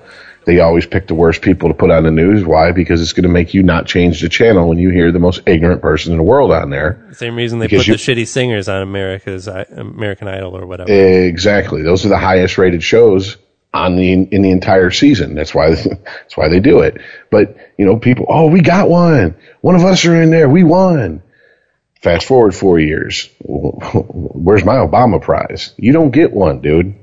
That's how it's not how this world works. I know you've been sold a bill of goods that says it's how it works, and comedians have told you for years and years that you know if a white dude gets pulled over, that he can wave a gun in a cop's face, tell him to suck his dick, and then he fucked his wife in the ass and, and all this shit, and they just go, "Sorry, we're, we let you off with a warning." That's not reality. We That's talk about it at the meetings, right? You know, it's part of the white privilege. But I mean, it's slowly. I think people are starting to come around to like, oh shit, all this bullshit I've been sold, and the fact that we are one of the most segregated areas in this country mm-hmm. is it, it, it has really been able to let these ideas take root. that you know. Granted, I'm not arguing that there is no white privilege, but the idea that somehow, since you're white, you can act any type of way you fucking feel and get away with it. d- d- That reality has now set in for a lot of people that it wasn't there 20 years ago you know, Chris Rock made a whole career of going, white people do this, black people do this, and it was extreme examples. The problem is people took them seriously. It's a joke, folks. It's an exaggeration of the truth. You know, I ask anybody. I mean, uh, flat out, we we talked about it. Those two guys in Dearborn who cussed out the cops while they were heavily armored in body armor. All four of us, Jay included, Mr. Gunman himself on the show, were like, I'm surprised they didn't light them motherfuckers up. Yeah, I'm surprised we weren't watching a murder when we were being Right. shown that video. Like, hey, two guys got shot at the Dearborn cop station today. Check this out. Right, didn't Jay say that they had a heads up though? Like the cops knew, were aware of who these guys were because they pull shit like this. Yeah. And somebody gave them a heads up that they were on their way over. And let's be honest here. It's it's. I think it, because they had that heads up, because these guys are known to be shit stirrers like that, they handled them with kid gloves to to keep the bad press away. I mean, if this was just two guys who just walked in with no heads up, no Plus, warning, I mean, no they, police station. They released that video. You know, didn't get leaked.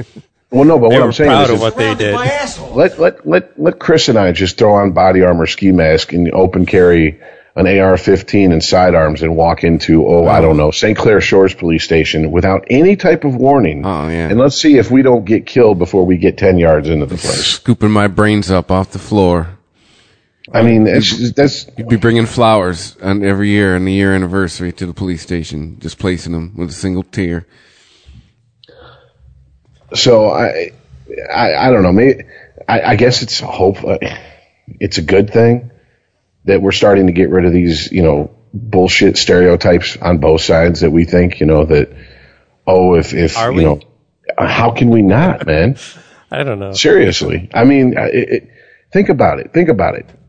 In during the Kwame years, Oh, can you in- imagine them oh, electing a white yeah, mayor? Yeah. Okay. Back to the what we were talking about in Detroit. I get Yeah, you. that's what- Never. yeah. I thought you. I, I was thinking as a nation. I'm like, I'm not so sure we're there. No, well, no, and like I said, I think Detroit went through what a lot of communities are still going through, or have just you know they, they've caught up to Detroit now because of the nature of how many jobs were here, and th- these were manufacturing jobs that you didn't need to be an engineer to come in here and work. It's not like the tech market out out in the North Pacific Northwest. You know, Th- these were jobs that people from down south. That's how my family ended up up here. You know, they couldn't find jobs down there, at least jobs that were legal that could support their family. And they heard, hey, up in Detroit, they're hiring for these, you know, factories up here. Why don't we go up there? So they packed every everybody up in a car, drove up there, got a job, and that's just where we stayed. I mean, and you think poor white people did it? You don't think poor black people did that? I mean, that, that's how we have the mixture of people we have and races in Detroit. I mean, you really think about it, it as segregated as the neighborhoods are. I mean, Hamtramck used to be Polacks. used to be Polish. Corktown used to be Irish. You had mm-hmm. Mexican Village. which It says it all you need to know. I mean, there's All the Arabic people lived in Dearborn. Brightmoor used to. I mean, Brightmoor is Brightmoor still got a lot of white trash in it, which you would consider white trash. You know, which would the general populace would consider them. You know, et cetera, et cetera, et cetera. Yeah, Dearborn, the largest concentration of Middle Eastern people in the country, is right in our backyard, and for as segregated as we are, it's still a pretty diverse area if you just look at the metro area as a whole, and you don't look at the fact that yes, if you go into certain parts of Dearborn, you're going to be hard pressed to find some signs in English, you know, or if you go to, you know, Corktown, everything's got an Irish slant to it, or Mexican Village, or what, Greek Town, whatever. Have you seen that video on, uh, it's on YouTube or somewhere on the internet, the guy driving through Dearborn like, I can't believe this is America. Oh, Jesus Christ. Yes. Yes. Oh, Aaron. Yes, yes. Oh, we gotta show you this. This is this is this is a racist with a video camera. Well, you know- this is a racist with a GoPro.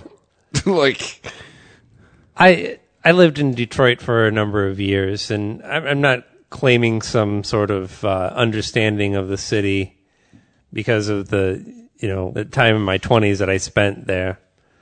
But I didn't experience any racism of any kind going either way from anyone that was that lived in the city, you know.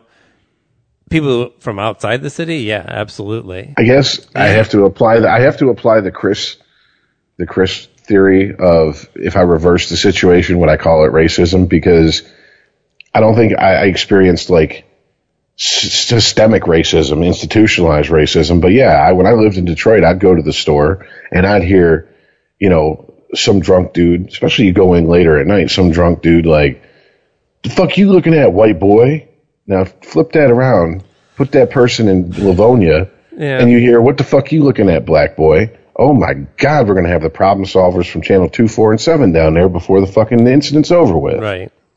I mean, did it, was I oppressed because of that? No. No. I just knew if I saw this motherfucker, he's drunk, he's obnoxious. If you want to call if- that racism, then yeah, I experienced that. But I mean, But but once again, I mean, it, that's racism light. yeah, it, it, it, it- yeah. There's no I mean, calories it's, in it. It's just on the surface. It's the tab of racism, yes. It's casual racism. It's that good old casual racism, yes. But I mean, shit like that's bound to happen. You can run into an asshole no matter where you're at. You know, especially when you add alcohol and late night to it. You you don't know what the fuck you're going to run into. How many bar fights happen in all white neighborhoods? Yeah. You know what I'm saying? hey, Rich, you follow uh, Drew's cast. Then you, did you hear the story about uh, what was the restaurant in Grosse Pointe? Oh, bluefin. uh, blue Bluefin. bluefin. Yeah. So, what do you make of that story? Because I keep going back and forth because you keep hearing different facts and from different sides. But overall, I mean, from the way the manager reacted. Okay, so for those who don't know, we should explain the story. Apparently, some patrons were hanging out at the bar for a while after they ate, Racist. and they were the only black people. These three women. they claimed to be the only black people. Okay, so the, that's They ended up being three of eleven. No, the Okay. video the video camera proved that there was a black couple dining right behind them. Okay. They could have literally turned around and touched them if they wanted to. Right. Well, uh, they were asked to. They were basically asked to leave because they were taking too long. You know, now restaurants they're all about turnover. That's how they make their money. Get you in, get you out. Yeah. And if you're hanging out and drinking and constantly, then that's great. You know, go to the bar, hang out. But if you're just nursing something and and uh, you know taking a, taking up a seat, then yeah, they want to get you the fuck out. But now the way that the man- manager handled it, though, Their tab was allegedly closed, and also there's apparently a policy at the restaurant that says you got an hour and 45 minutes, and it's stated on the menus. Like, th- there was apparently some things left out of the story initially. right? And I- I'm unclear too as to the, the the way that the the manager reacted. It was apparently the niece of the owner, mm-hmm. and This is a, this is a rookie mistake. It was- it was handled badly. it was handled badly. It sounds like she maybe realized that what she was doing was going to come off as racist, and that's why she panicked and tried to. I guess she gave a business card to the one of the women, and she tried to get it back from him. And uh, because she lunged, because the manager lunged at the woman, that woman now wants to press assault charges against the manager because she tried to take a business card out of her hand. I don't think that qualifies as assault. That doesn't make sense. Yeah, I, I, I isn't assault and battery. Assault is threatening, and battery is the actual act of Yeah. hitting them. Is it I'm going to kick your ass assault, and then kicking your ass is the battery? Yeah. So I mean, i if she didn't threaten her, like, give me that fucking card, or I'm gonna beat the shit out of you, something along those lines. I don't know if that's assault. There's definitely no battery there. She didn't touch her from what the video said and from what the, the people making the complaint said. I mean, it, it, look, the thing is, is that for people who don't know, this was in, what is it, Grosse Pointe? The Grosse Pointe, yeah, borders Yeah. Detroit, and the sad thing is that this will probably affect their business very little. I mean, they they'll, they definitely had some protests there, but in the long run, I think Bluefin's going to be okay. But to, just for people who aren't from Detroit, Grosse Pointe is a very wealthy community that literally shares a border with Detroit. Yes. And the history of relations between the citizens of Grosse Pointe and Detroit is a sketchy one, and that's being as polite as I can be with it. It's very So that- testy. yeah, I, I worked right like a half a block from the little farmers market that they set up to block off the end of the street so they didn't have to look at Detroit. And so Yeah, that I it would remember you block, saying that, yeah. It would block incoming traffic. We can see the pores from here. Like all, all of a sudden I'm driving to work and I'm like, how come it's really easy to get out and get onto Kercheval, but if I have to get back in, I have to go the long way. See, Donnie? Don't build a wall, build a farmer's market. to just build- have farmers markets going all up and down the border. Then the Mexicans can work at the farmer's market. Well, Well, I think the interesting You thing tax about their this, wages, everybody wins. the interesting thing about this story is that the the security footage showed that the three women who were at the bar ordered an entree, and I think one ordered drinks, a few drinks. The other one was drinking water, and they were there for close to two hours.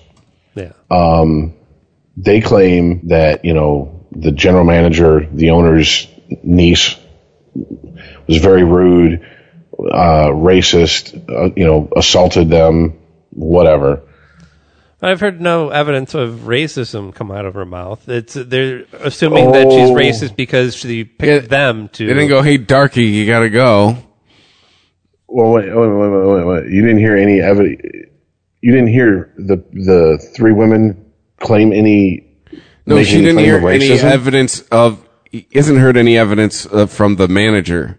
Like, there hasn't Okay. been a quote from the manager, like, yeah, the manager didn't say anything directly racist to them. hey, you black bitches gotta The go. race- Their, the that quote does not exist. The racism is implied by her singling them out to remove from the bar.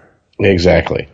Now here's the bitch of it. Uh, uh, you know, maybe this is one of those fucking situations that the people are seeing things through the, the, the their own glasses that are tinted in whatever way so much that they both think they're absolutely right. That possibly tinted by their own experience of experiencing actual racism.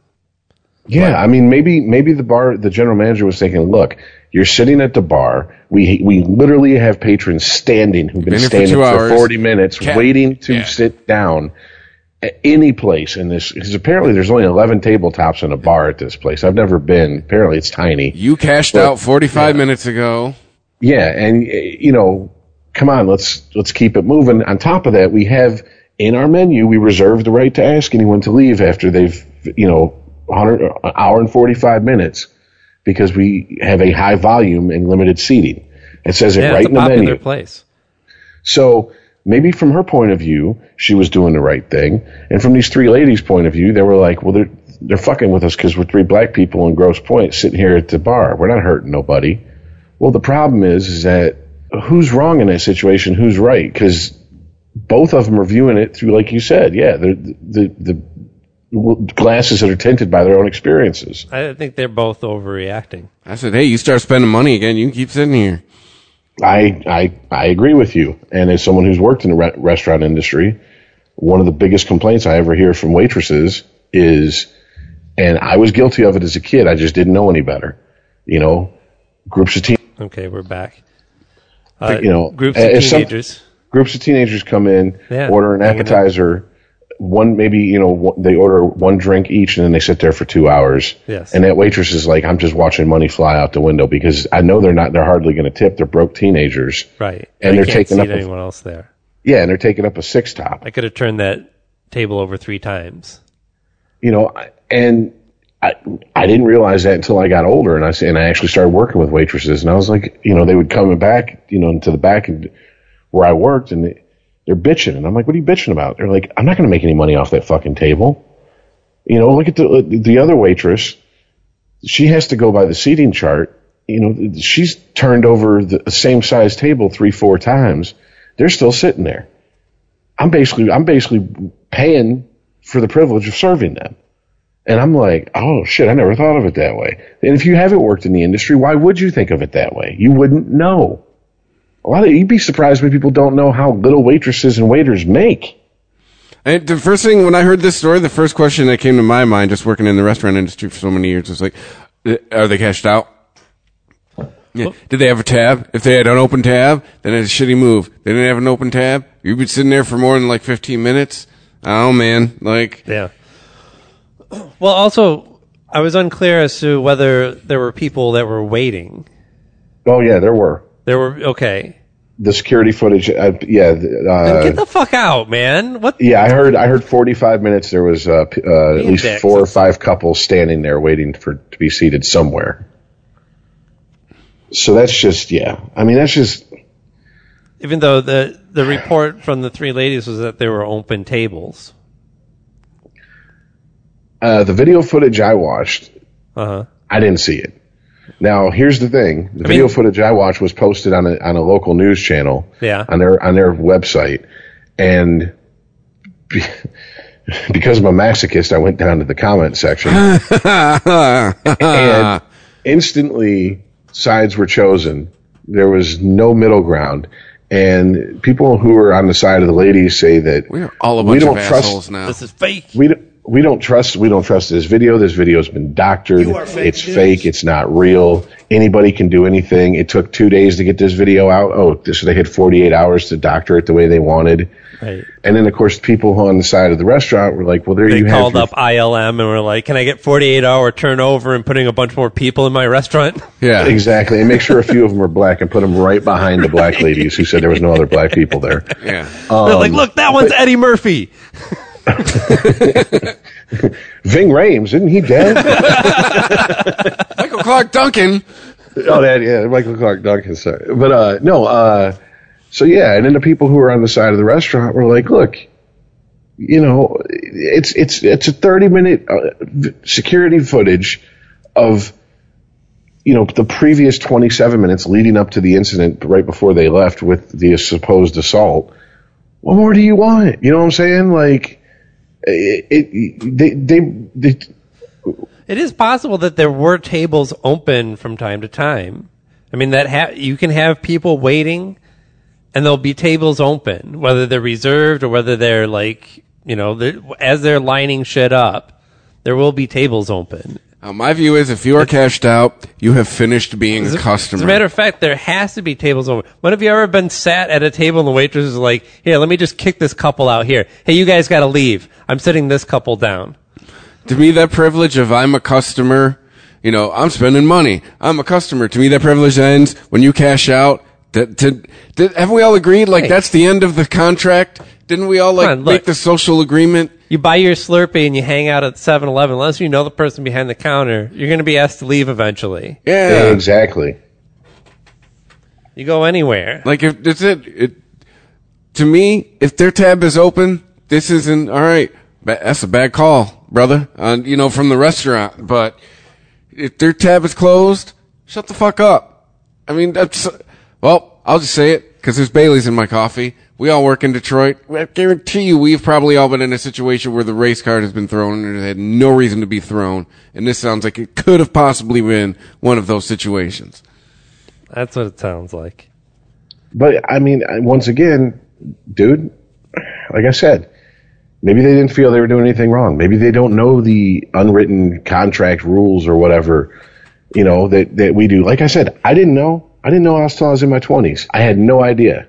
I was like, oh, so now I get it. I've been an asshole all these years that I've, No, you know, I I mean these just were mature not because- professional women. I guess Though, too, like it's, was, it's a new problem we have now. Everything is not because the other person is racist. Like that's that's it's just we the the racism card is just it used to be something you held in your deck and and now you you're leading with it. All right, the, the, used, to, Well- you used to keep the race card till you were trying to win, you know, the win the hand, and now you're leading with it, trying to just fucking get everybody to fold. Well, right, if before this- any bets are if placed. this was three white women, they would be pissed, right? And they would go, "I can't believe they asked us to leave. That's bullshit." But because they're black, they can go, "Well, now I have a way to get back at them." Well, to address what you had just said is that you know these are uh, older women, apparently in their what mid forties, somewhere around there. Yeah, business owners. Yeah, um, just you know, I guess I'm playing devil's advocate. I'm not really. I'm just relaying uh, uh, things. Uh, something I've heard many times from from people who are black of all ages, uh, especially when they were my coworkers at restaurants, and they end up going, "Oh, I didn't know you were supposed to tip. I never knew you were supposed to tip the pizza guy. I never knew you were supposed to tip fifteen percent." What? Wait. And the conversation comes up, and I'm like, "How the fuck do you not know that?" And they go, "Because no one in my family, you know, we put we throw a buck a person down there. That's what we do. That's what I thought. That's what I thought you were supposed to tip. I didn't. I didn't know." And it's like, well, now that you know, let me ask you a question. Do you tip? And they go, well, fuck yeah, especially since I've worked the job. And I'm like, do you tell people that? Like, if you're with your family and you see people throwing a buck down and they say, you know, there's eight people there. You go, hey, motherfucker. Hey, you know, these people make shit. You know, you don't like that? Okay, then vote and get them a raise. But until then, you're ripping these people off. They're basically paying to serve you. And, you know, do you tell them that? Yeah. Okay. Well, then I can't. I. That's fair. You can't ask any more than that. You can't force someone to tip. Right. I think it's One, a shit, one at a time, Rich. One at a time. it's a shitty setup. I mean, it is, but your response shouldn't be to try and buck the system by not tipping. Fuck them. Like, hey, I'm not. I'm gonna rip this waitress off because fuck the man. That's a mentality you run right. into a lot because of times. Because this is a situation that costs you very little to play into. Okay, all right. If I want good service, apparently I have to be the one to pay the waitress. So pay the fucking waitress and get some good service. That's all I've- there is to it. You know, I've heard this. I don't know if it's true, but I've heard different acronyms that TIP is supposedly stands for to ensure prompt service, to ensure promptness, you know, whatever, uh, to ensure politeness, whatever. You know what I'm saying? But to true ensure or not- penis, huh? Huh? well, I mean, hey, Isn't it always I- about I- just getting some respect? Well, I mean, let's be honest here. If we, if you've ever worked in an industry where you where you rely on tips for your income, you tend to develop a long memory, and I may not give you. I'm- I'm not going to fuck with your food. I'm not going to fuck with your, you know, uh, like be a dick and not give you the service that you're going to get anyways. But you're not going to get it first. I'm going to tell you that right Yeah. now. If you're a regular and you come in and you order, you know, let's say you spend $50 a week and you leave me a $2 tip, well, guess what? I'm going to hit every other table I got first and ask them if they need a refill or anything else, and I'm going to hit you last. And that's going to be every time. If your delivery comes up and I know you never tip, I'm taking my time. If I have, if I have three deliveries in the car, You're- guess you're- who's getting last? Yeah. You want to get served at the bar, right? Go up, order your drink, give her a five the first time, give her a buck on every drink after that. Totally fair. It's not going to cost you an arm and a leg, and you're going to get drinks when you want them. You're going to be a priority for that bartender. She's going to remember you and appreciate what you did. Yeah. Exactly. Unless And you drink if like you want to look at then it you buying service, sure, yeah, that is what you're. You have to buy service. Hey, and you know, Or- You think you just, or, you just Aaron- deserve to be served to everywhere you go? open bar and open bar. Open bar is dollar drinks if you do if you're doing it right. Yes, absolutely. My sister's my sister's a waitress out in Vegas, and you know what? You know, they comp your drinks as long as you're gambling in Vegas. And I talked to her about it, and she goes, "Oh, there's been a lot of sober people that left my table that don't tip." She's like, "That's just all there is to it. If if I'm if I'm serving you doubles, you know, every 15 minutes, and you're not even throwing me a buck." You're only going to get two doubles, and then you're going to wait for that third one. I got a lot of other people who are willing to tip me, and I'm like, fair enough. Yeah, I only by two doubles, I'll move on.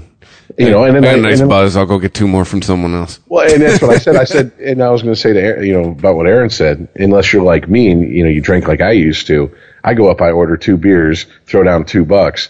Ten minutes later, I'm back. I order two more beers, throw down two more bucks. Yeah. By the end of the night, they're like, "Uh, you've had 20 beers and I've made twenty dollars off you." Okay, fair enough. You know, I mean, I got you. You know, but yeah, if you- you're a normal drinker and you're only going to drink three or four beers tops, throw down a five the first time. If it's that important, they, the minute you walk up to the bar, they come over to you. That's exactly what it, you're right, Aaron. You pay for service. I'm cheap and I'll wait. but see, that's I think a lot of people tend to get to, like No, I always tip, but I'll I'll wait. Like I'll just I'll give you a dollar every time. I won't give you five the first time. I'll just I'll wait. You'll get a dollar from me every time, but I'll wait my turn. But I just, I, I think a lot of people tend to forget that, like, we seem to have it ass backwards in this country. Like, okay, if you're on the other side of that bar or that counter and you're serving me, then I could be any way I want with you and you have to take it. And it's like, eh, No. Is, it, did, did we somehow forget that back when we were children, there used to be signs we reserve the right to refuse service to anyone for any reason? Just because you're spending money doesn't give you the doesn't give you license to be an asshole. At some point, we we've forgotten that. Like we think that well, I'm spending money, I get to be a giant, huge douche. No, that is not what we have all know- agreed on. I, I read an opinion piece a while ago that was talking about just basically politicians in general. And they said one of the things that most Americans have forgotten is that we we are not their servants. They work for us. They're our employees. And that's how it should be. Now you can argue it's not how it is, but I mean that's that's mm-hmm. that's how it is. Same thing with like okay, a landlord situation for uh, for whatever reason, you know, if my landlord knocks on my door, my heart's in my throat. It's only been recently that I'm like, what the fuck am I worried about? My rent's paid. I didn't break any fucking rules. Yeah. You know what I'm saying? So if he needs, if he's knocking on my door, well, what can I help you with? And if he starts giving me a hard time, look here, man, this is not what I, this is not what I paid for. Your job is not to harass me. Do you get your rent when it's supposed, when it's due? Yes. Do I follow all the rules that you say I had to follow to stay in your place? Yep. Then you don't get to come here and be an asshole. What the problem is? Exactly. Yeah, and if you got a problem with it, I'll see you in court. The the uh, the market is very much in favor of the landlord at the moment. Unless you squat. At, yes, at the moment, at the moment, yeah. But I mean, But we'll you know, see. Hopefully that'll change. but I mean, it's It's just been on the uptick. It's just if Trump can keep it going. It's just I think a lot of people forget that, and you know, just I know we've we talked about it. We had to have at some point. Just if you're listening and you're one of those people who treat people who make your who handle your food or make your food or serve you your food like shit, just know at some point you've eaten spit, pubic hair. Uh, they've fondled their sweaty balls because there's no air conditioning ever on a fucking cook line, and they fucking handled their sweaty balls and then handled your food without washing their hands. You've eaten someone else's feces. Yes, you, and you and, and basically, I have no sympathy for you because you get what you're asking for. Sorry, I mean, I say is it- please, thank you, have a nice Mm-hmm. day. Now, I'm not talking about someone who has a problem with their order and sends it back. I'm talking about someone who walks in with the fucking scowl and is already pissed Yes, off. I'm spending money. Servant, come here, take my order. That movie Waiting's perfect. She's the last five times we've come here, our order's been wrong. Well, then why didn't you come back a sixth? Well, too, and Go maybe, then. maybe it's you, cunt. Five five tries, we can't get your order right. Maybe it's you. but I've been in the service industry for far too long. Do you, do you guys get upset over special orders? Like Only when they're pretentious. it kind of drives me nuts Or in most oh, situations. oh. I can understand there's like a s- allergy, but people use that as an excuse for everything now. But most places you go for food, they have a pretty wide selection, and there's no problem like you know ordering your burger without uh, without pickles or how you want it. Any place does it how you want it now, not just Burger King. We're- I'm bringing Oh it no, back. yeah, no, no, shit like that. That's But- never bothered me. I'm bringing it back around to don't lie to me. All right, telling me my son is deathly allergic to tomatoes, so I can't have sauce on one side of the pizza. Bitch, everything in this restaurant has touched a tomato. Your son, if he really was allergic to tomatoes, would keel over if he ate anything that came out of anything in this place. it has all touched a tomato at some point. Don't lie to me. But there's also there's my favorite item was discontinued. So I'm now going to find a way to make you make it. and sometimes it's successful. Sometimes oh, it's not. You know what I'm talking about? Hey, no, Yes. I, that You doesn't jack- bother you guys do this? That, that that doesn't bother me because I give you points. I don't for- know any guys who do I, this. I give you points Just for saying. ingenuity. You figured it out. I will make your item. okay, Sometimes hold it on. will. I, I do this exactly at one Tostadas place. were were extinct for a while, and Yeah. I do. I had to I order them place. I like do it at I, I was like, take a Mexican pizza and don't put any green onions on it, and you know, do anyway. Go on. I go to Del Taco. They used to have these jacked up chicken soft tacos. It was basically a chicken soft taco with verde sauce and pepper jack cheese. Right. And they took them off the menu. And, I, and I'm using air quotes as I say that. But they really didn't. They're still on the menu. They're in the You can order shit, yeah. Fiesta pack of the menu. It's literally still on their on their point of sale screen. Um, and I always go the same Del Taco. If I go during a certain time of day, the manager knows me. The minute she hears my order, she knows it's me, and she's like, "Right, pull around, and you know, good to go without it, without a discussion." If I go at a different time of day, I'm that asshole who has to try to now build this out of something else. So I go, let me get the chicken soft taco without the special sauce, but add the green sauce. And can I get no cheddar, add pepper jack? And I've literally heard people go, oh. okay, your total so and so, pull around. There, there's not a picture for what you want on my screen. You know, but it's the same thing with like you know working at some of the pla- the, the pizza places and, and, and stuff I've worked at. We discontinue a certain pizza, and they go, "Well, can I get that?" And I'm like, "Yeah, you can get that, but it's just I can't give you that exact same coupon price because we no longer carry that pizza at that price." It's now thirty-five dollar pizza, but yes, you can still get it. and I'll work with them. I mean, it. That's another thing. If you call a pizza place or some place like that, it's a pickup or a delivery place that, that has coupons. Um, the politer you are, if you don't have a coupon, the better chance you're going to get coupon price. The ruder you are, they're going to Oh. do nothing to knock that price down. Oh, I you. started out answering phones. If you were a dick, you got everything at straight up menu price. If you were nice, I automatically applied coupon price. And let me tell you something. Because of Little Caesars five dollar hot and ready, you should never pay menu price for a pizza at any pizza place. yeah, I know, right? They expose Like, the is- industry. They're like, hey, here's the re- here's the real profit margins.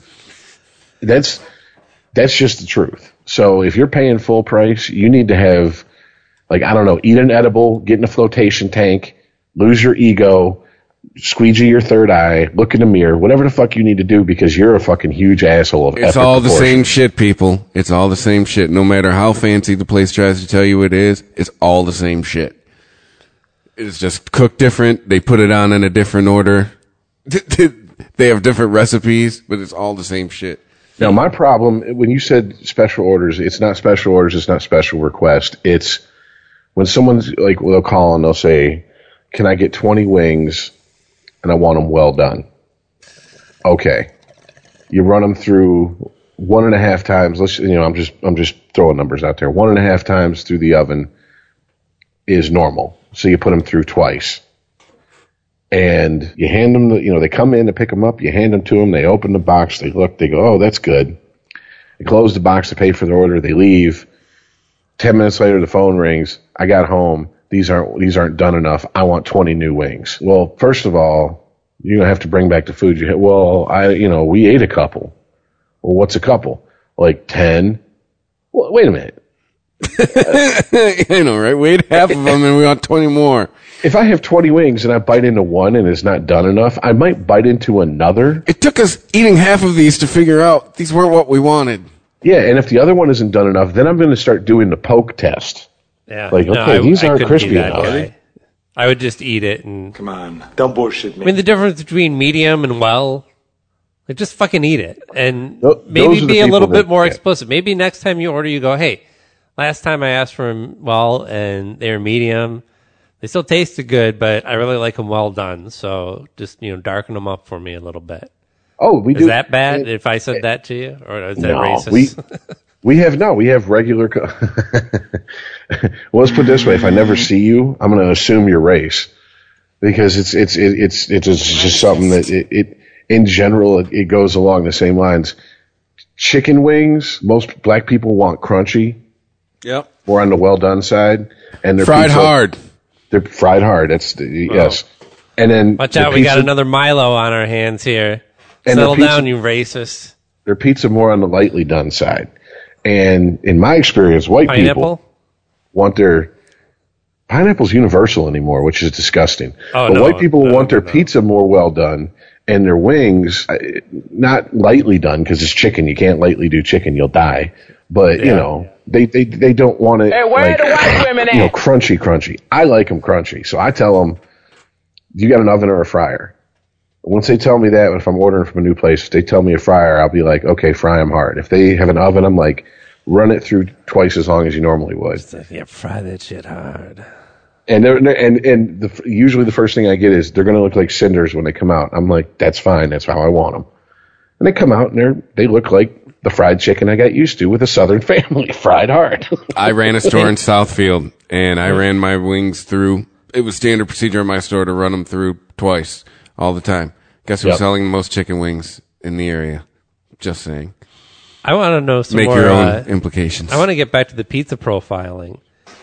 Who likes more? Who likes cheese more? Who who orders the extra extra cheese? brothers, yeah, I'd say I'd but say but but it's on top of uh, pork, pork or beef. Yeah, Brothers I like will say beef for some reason. The brothers like beef on a pizza. I will say this. Eh, not my thing. I can prove to you with food orders. in in when I when I worked in Southfield, our garbage can pizza, which was our everything pizza, was a huge seller. When I worked in Westland, Wayne, Farmington Hills, it was more two three toppings would be about the average. Really? beef and, And, banana uh, peppers, man. Beef and banana and- peppers. We used to call the All garbage about can. the pepperoni and jalapeno. That, that's jalapeno. Jalapeno is an Indian thing, What's it? That's Really? pepperoni jalapeno. That's out. That's out west. or or chicken and jalapeno. Make your own chicken and jalapeno is more of like when I worked at the Dearborn store. There was a Yeah. lot of chicken and jalapeno. Yeah, like Donald Trump food. would build a wall to keep out people who like pepperoni and jalapeno pizzas. In my experiences, But we used to call the Southfield store when someone we'd get calls for this a lot. Yeah, I want a garbage can, add pineapple. That was our Southfield garbage can. That's what we called it. To the point where I was like, why don't we just add pineapple as the topping? Because easily eighty percent of people call and add that. right? You know, and they were like, well, there's people who really hate pineapple on pizza. I'm like, I know, I'm one of them, but So they order it with no pineapple. yeah, it's it's if most of our customer base orders it this way, doesn't it make sense to cater to them versus the twenty percent that doesn't? Yes. most know. most stores beef. It would take me a good four weeks to go through one case of beef. Store I ran in Pontiac, case a week. Don't know why. Just trust me. Southfield was going through beef just like regular. It's just some Like just uh, like a hamburger. Yeah, some some segment of brother somewhere in Michigan loves beef on a pe- beef and a beef. and- always a beef and banana pepper. I mean, you can supplement with other meats You could a little guarantee bit, you were going to sell an order of wings with a beef and banana pepper pizza. Actually, either pepperoni or chicken. You can start with either one of those as a base and build on that. But even bacon doesn't ride alone. Uh, you got the weirdos that like bacon alone, and when they do, they're usually like, "I want extra bacon on it." Oh, and I mean, bacon you with could, extra bacon. Some people Yeah, are you- just crazy bacons. you could literally have a bacon lovers. bukkake on that pizza, and it's not enough bacon for them. So, Yeah. yeah. Bukkake. Bake hockey. But no, I mean, I'm, this is no joke. You, Chris is absolutely right. Except for I would, I would throw in Italian sausage. Italian sausage, ground beef, is at That's least all right. as That- pop, at least as combo. popular as pepperoni. At least as popular. Yeah. I can mm. dig on a meat lovers where you just got everything on there. And for some reason, the beef alone, even with the even with the veggie. Were you guys on mushrooms? Unless This is turning into unless, a weeds Psilocybin? unless unless they're expanding my mind, get them shits off. yeah, my pizza. same here. I don't get. I don't, I, work. Did I ever tell you my Depends on the mushroom, about- but it, you can. I mean, you, sometimes they'll even lie to you straight up if you ask me, "You got canned mushrooms?" Because I don't want those slimy bastards on there. And to it, and it's. I'll say it. You know, grape soda and orange soda are stereotypes for a reason. All right, well, let's not get out of control. Well, shit sells, man. Let's just stick to what you But the- know. I can Pizza prove it with food orders, demographics, advertising, whatever, whatever makes it not racist. I won't say the chain I worked for because I don't want to get us in trouble. But when I worked in New York, I or when I lived in New York, I worked at a, at a pizza chain, and we got all of our produce from a local, you know, grocery or grocer or farmer or whatever. And uh, I mean, and this was an isolated area, so it probably was more likely a farmer. And the first time we got a shipment of mushrooms in, they come in a box, and I opened, you know, had a little removable top, and I removed the top, and I'm like, holy shit, these things are covered in manure still. So I washed them off. Yeah, they yeah they come with some shit on them still. you know, washed them off and chopped them up, put them on the line. Couple days later, the GM comes to me and he goes, "Did you prep mushrooms the other day?" And I said, "Yeah." He goes, "What did you do?" I said, "I washed them off, chopped them up, put them in the in the walk-in, so they're ready for the you know we need them on the line." He goes, "Never wash them off." I said, "Excuse me?" He goes, "Yeah, never wash them off." I'm like, "Why not?" He goes, "The minute you wash it, you're you're you're you're shortening shelf life." I'm like, they're covered in manure. Well, it goes through a 500 degree oven.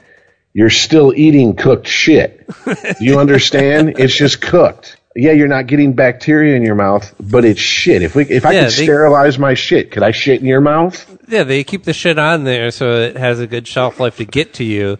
Then you wash it off and then you serve it. Moral of the story, the real- kids: always get the canned mushrooms. I think that Here's Peop- here's the irony. The minute you chop a vegetable, you cut the shelf life drastically more than washing it. yeah. So he had no problem with chopping them. up. It's not like we did only one bin as we needed them. No, we had three bins constantly in the walk-in. That was the that was the par for that fucking for prep in the morning. And I- so um, yeah. No, I don't trust mushrooms at a pizza place after that, and that's been 22 years Well, now. I was hoping that story went I'm another off way. mushrooms on my pizza then from now on, unless I'm making it myself. I was hoping, like, listen, that was from a farm in upstate New York. Is near the Woodstock site. There was a DEA incident that a couple of days ago. uh, we were going to have a huge lawsuit on our hands. Is that container still around? And would you sell them back to me? if, they, if, it- if that had been the Yeah. case, that had been the case, I'd have supplemented about three weeks worth of income in one night. You know what I'm saying? yeah. Because that was a big box. Can I switch gears here before we sign off? Because I, I did want to run something past you guys. Did you hear what the Pope said recently? It's Some bullshit be about a- Jesus. Better to be a, a, a good uh, atheist than a shitty Catholic. Pope suggests it's better to be an atheist than a bad Christian. Says I believe that I believe Oh, that hey, the buddy. church I believe that the church should not only apologize to the person who is gay whom it has offended, but has to apologize to the poor, to the exploited women, to children exploited for labor. It has to ask forgiveness for having blessed many weapons. Dad, I know you listen. I've said this to you. Actually, just saying. Pope says it now says, too. So many Christians are like this, and these people scandalize others. How many times have we heard, all of us around the neighborhood and elsewhere, but to be a Catholic like that, it's better than to be an atheist? It is that scandal. The scandal of thinking that a person is automatically good because they identify as a Christian, and not to judge people by their actions. I haven't even tell you and that's not their affiliation. bullshit since before there was hair in my nuts. Well, around the same time. But no, it's Hey. Just because Yeah, but you've been in the minority. I being mean, a this is the shithead, This just is go the fucking Pope being a this. shithead just because well I believe in Jesus doesn't make you less of a shithead. If you're still beating your wife and you know stealing from fucking I don't Well, Hasn't, you should have been Pope. hasn't hasn't most people who are that deep into theology read Dante? How many popes were in hell? I mean, in, in his in his book, I mean, quite a few. You know, so just because you call yourself a Christian, uh, a, a Catholic, whatever the fuck, doesn't guarantee you're a good person. I mean, how many how many people sitting on death row are now Christians? You know, how many child molesters find find Jesus Yeah. once they go to prison because they can huddle all together under the, under the protection of the Bible and not get fucking shivved and raped? He's he know. describes uh, what he suggests is a wealthy Christian at the gates, at the pearly gate, saying, "This is his quote: Here I am, Lord. I went to church. I was close to you. I belong to this association. I did this. Don't you remember all the offerings I made?" And his re- imagined reply from Jesus. I mean, this, if anyone talks to Jesus on this planet, it must be the Pope, right? He's supposed So to be the one guy with know. like the direct line, like he's got a cell phone number and He's shit. got the red phone to Jesus. listen, Jesus, He's got the we're out of weed. The Break out the phone. Jesus signal. Jesus, listen, we're out of wine. Actually, no. You see a Jesus signal in the sky, it's uh, Oh. it's a bad sign. yeah, I know, right? So he goes on to say, from Jesus' perspective, excuse me. Uh, yes, I remember the offerings. I remember them all. All dirty. All stolen from the poor. I don't know you. That will be Jesus' response to these scandalous people who live a double life. yeah, take that, everybody. That's the Pope. That's your boy Yeah. calling you out. Does that sound like a Trump supporter? Because Trump, You are fake news. Trump still claims that the po- the Pope supported uh, He voted for me, even though, Pope- even the though Pope supported him. he lives in his own little country in Italy. He still voted for me in the election. The Pope supported him. The Pope supported him. The Pope supported him. Yeah. Well, uh, it hasn't this Pope already like I don't know what done a complete 180 from the uh, from the former Nazi Pope that took over for for John Paul. I mean, the whatever. It's not your father's Pope, man.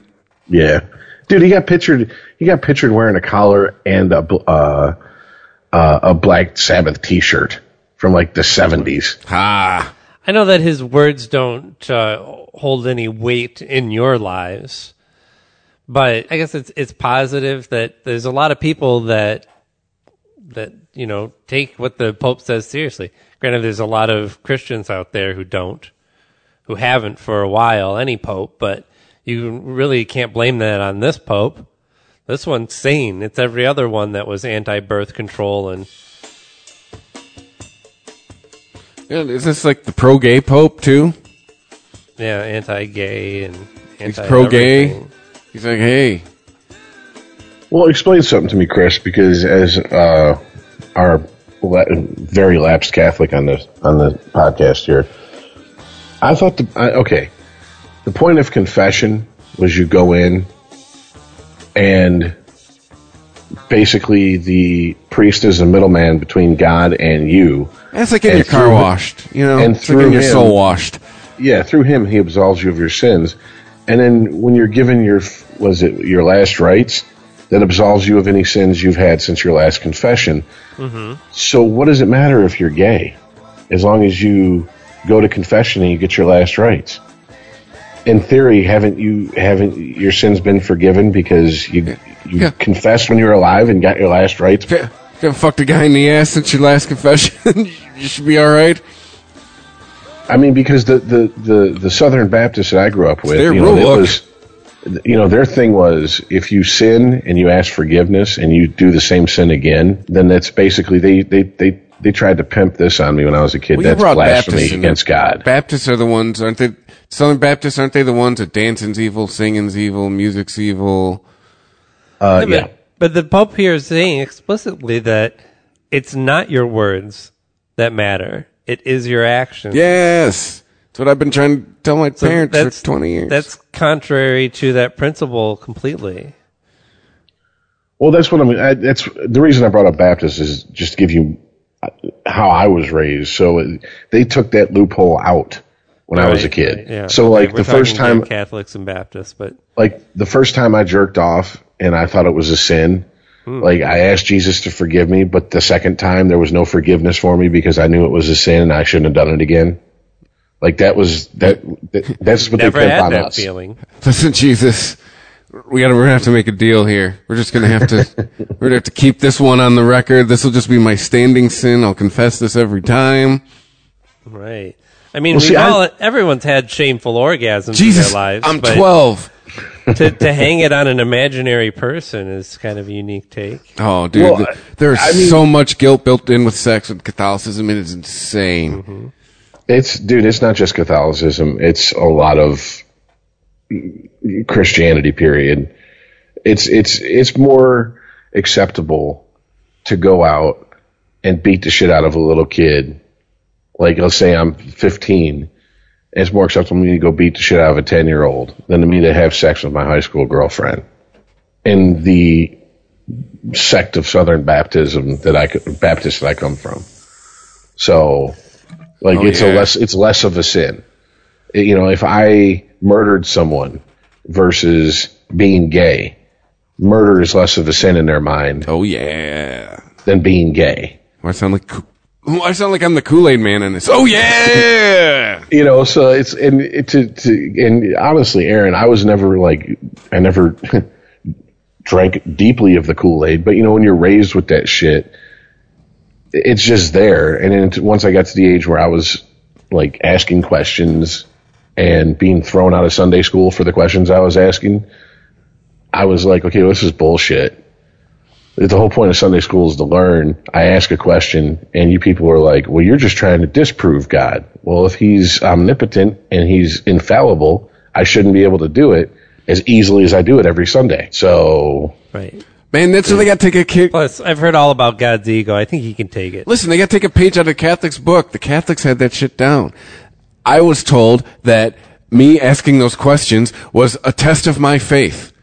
Like they were, they were right. They were right on top of that. Hey, listen, teenagers are going to ask questions. Here's what you tell them. no, I got a Yeah, lot of. let's see. Where have I heard that one before? Yeah. I got a, I got a lot of this. Uh, who have you been talking to? Who put these ideas in your head? Maybe L. Ron Hubbard. Yeah. what de- what demon what demon you know or or, or yeah it, this was this was popular for a while in my family um things like depression anxiety those were demons. Those were not Besides actual medical conditions that could actually be treated. yes. So you would be taken and prayed for and put in a circle and then they get around hold hands and they pray in Jesus name. And you know some of the more extreme people in my family they would actually like speak in tongues and run up and down the aisles and fall down. And there's a very small sect that I've never really seen outside of a couple funerals that they like do the whole snake handling thing and shit and I'm just like Man, uh, however you want to get your rocks off, that's all right with me. But yeah, if we want to talk about when it affects the health of other people around you, that's when I really have zero tolerance. Zero tolerance. Oh, I'm using a, a catchphrase right now. Right? Isn't that a uh, not a catchphrase? I just I, A I, if, hashtag. if you're What I religious? If you're religious, you might not understand this, but for me, when I see Southern Baptists look at Catholicism and go, look how silly that is. They got to go to a priest for confession. Just go to Jesus directly. Why do they got to get in robes? What's with the big Hey, hats? Southern Baptists, Catholics are looking at you going, whoa, you people need to dial it back a notch. yeah, stop handling snakes, speaking Yeah. in some made up language. And, and you know what I'm saying? Like God can't understand what you're saying. you're telling me that you're telling me that you, you neither and I'm just picking on these two because Chris is a Catholic and I was raised Southern Baptist or Chris was raised Catholic. I'm just picking on these two just for I mean this could be any religion. You're telling me that n- none of these people are self-aware enough to go, "Oh, wait a minute, we all believe some pretty stupid shit, don't we?" I mean, Nope. like It's like it's like during not. the re- religious list when uh, Bill Maher got up there and he started with the street preachers and he started preaching about what they teach you once you reach Thetan level, whatever the fucking Scientology, and people were laughing. And he goes, "Oh yeah, they're the crazy ones, not you guys with your talking snake and your reanimated Christ and all that. They're the crazy ones." And it. It Well, I just mean, proves the point beautifully. I've always posited if if it was Bill instead of Jesus, people would call you insane. Hey, every Sunday we're all going to get together to drink the blood and eat the flesh of Bill. People would be like, "What the fuck cult are you a part of?" At that point, I'd be like, "What the fuck did Bill do? Was he, know, was he an right? asshole? Yeah. Like, God Dying damn. for your sins. This makes them Tibetan sky funerals look like bullshit, man. Mm-hmm. God damn. Oh no, there's so many. I mean, you just start poking. I mean, I drew too many parallels between uh, God and Santa Claus. Like the whole sees you when you're sleeping, knows when you're awake. Like, it's like, what? Like, is this just really Santa Claus for adults? Like can I- something to keep you I in ask you- I line. gotta I, mean, it's the same question, principle. man. It's the same principle. It's man. not that religion failed you. It's that it didn't stand a chance against. Because it's like when you're little and you act up, and after Thanksgiving, you get, ah, you better be good. Santa Claus is watching you, and you straighten your shit up. It's like, it's even when you get older, they deal with adults, like, ah, you better be good. God's watching you. It's, it's the same principle. I gotta, I gotta ask you, Chris, a, a personal question. I don't think I've ever actually asked you this. Do you- and I mean, you don't have to go into details if there are any who do this, but do you have family members who still like try to bring you back into the fold? My folks do. They, I mean, they do. N- now it's become more of could just uh, it. It's mentioned casually. Like when I first actively left the church, you could say they were definitely uh, doing their part. I mean, I guess uh, no one ever. I mean, I've never had a Bible thumped at me, if that's the case. But I mean, you know, I'll get com, I'll get passive aggressive comments all the time, like, "Oh, you'll be back," or "Oh, you need to come back to the church," you know, like that kind of stuff. But. eh. Listen, it, like you're gonna go to hell. No, I don't get that. No, that's. But my parents. Because even the Pope says now well, you're not going to hell just for being an atheist. well, my parents are new If you're a school. good atheist. You're going to heaven. My parents were like in their twenties in the, you know, in like the, the late sixties and in the seventies. So they're, they're the new schooly, new agey Catholics. Mm-hmm. You know, they're not the their their parents were the ones where everything was you're going to hell, you're going to hell, you're going to hell. You're they're they're they're from that ilk, but they you know they're they're the progressive Catholics, the the first wave of progressive Catholics, so to speak. They were the ones that went to guitar masses, that kind of stuff. See, I get the, You know. I get the when I go down to visit family, and we're about to eat dinner. You know, they they say grace, and Oh, we still. Oh, uh, trust me. Every family function, like Christmas and shit. Oh, there's still grace is said.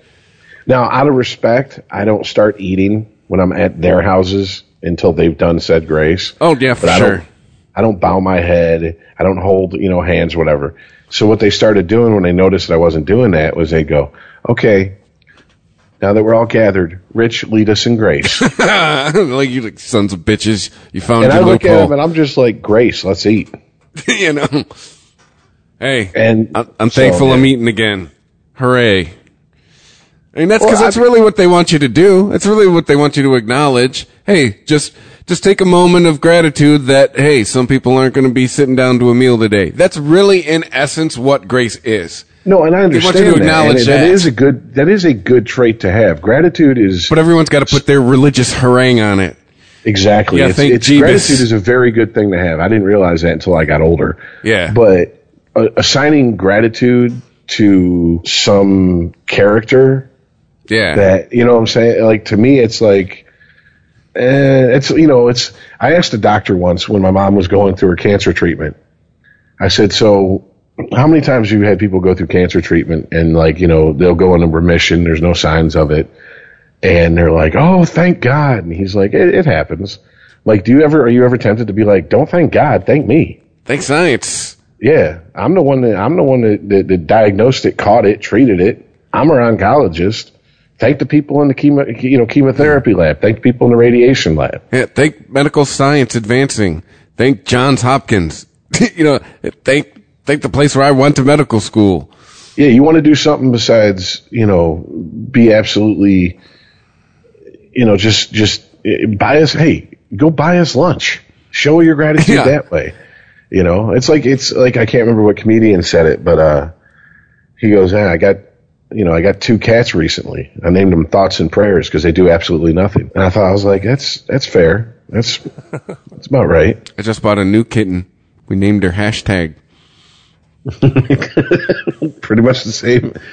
Is, is is that is that really the 21st century? As the millennials lose their religion, is that is that I the think new to me, a, religion? to me, a hashtag is a, it's a millennial thought or prayer. Thoughts and prayer. Yeah, Uh, yeah. Hey, look, we did something. Not really. You could send. I just picture Ralph Wiggum with his finger up his nose, going, "I'm helping." Uh, Yeah, I know, right? Hey, speaking of helping, it's, uh, Yes. it's, it's come to my attention sometimes. and Just listening to the show too. Sometimes, uh, maybe we do a lot of complaining without offering some solutions. A lot of things all three of us hate. So I was just thinking every I don't hate that. no something. what a lot of complaining without offering a solution. Complaining is good. Oh no, I I agree, but I I thought too maybe give it a nice little spin to the show just towards the end of the show, maybe every week, maybe start offering something like, hey, here here here's somewhere you could go if you maybe want to help and actually do something.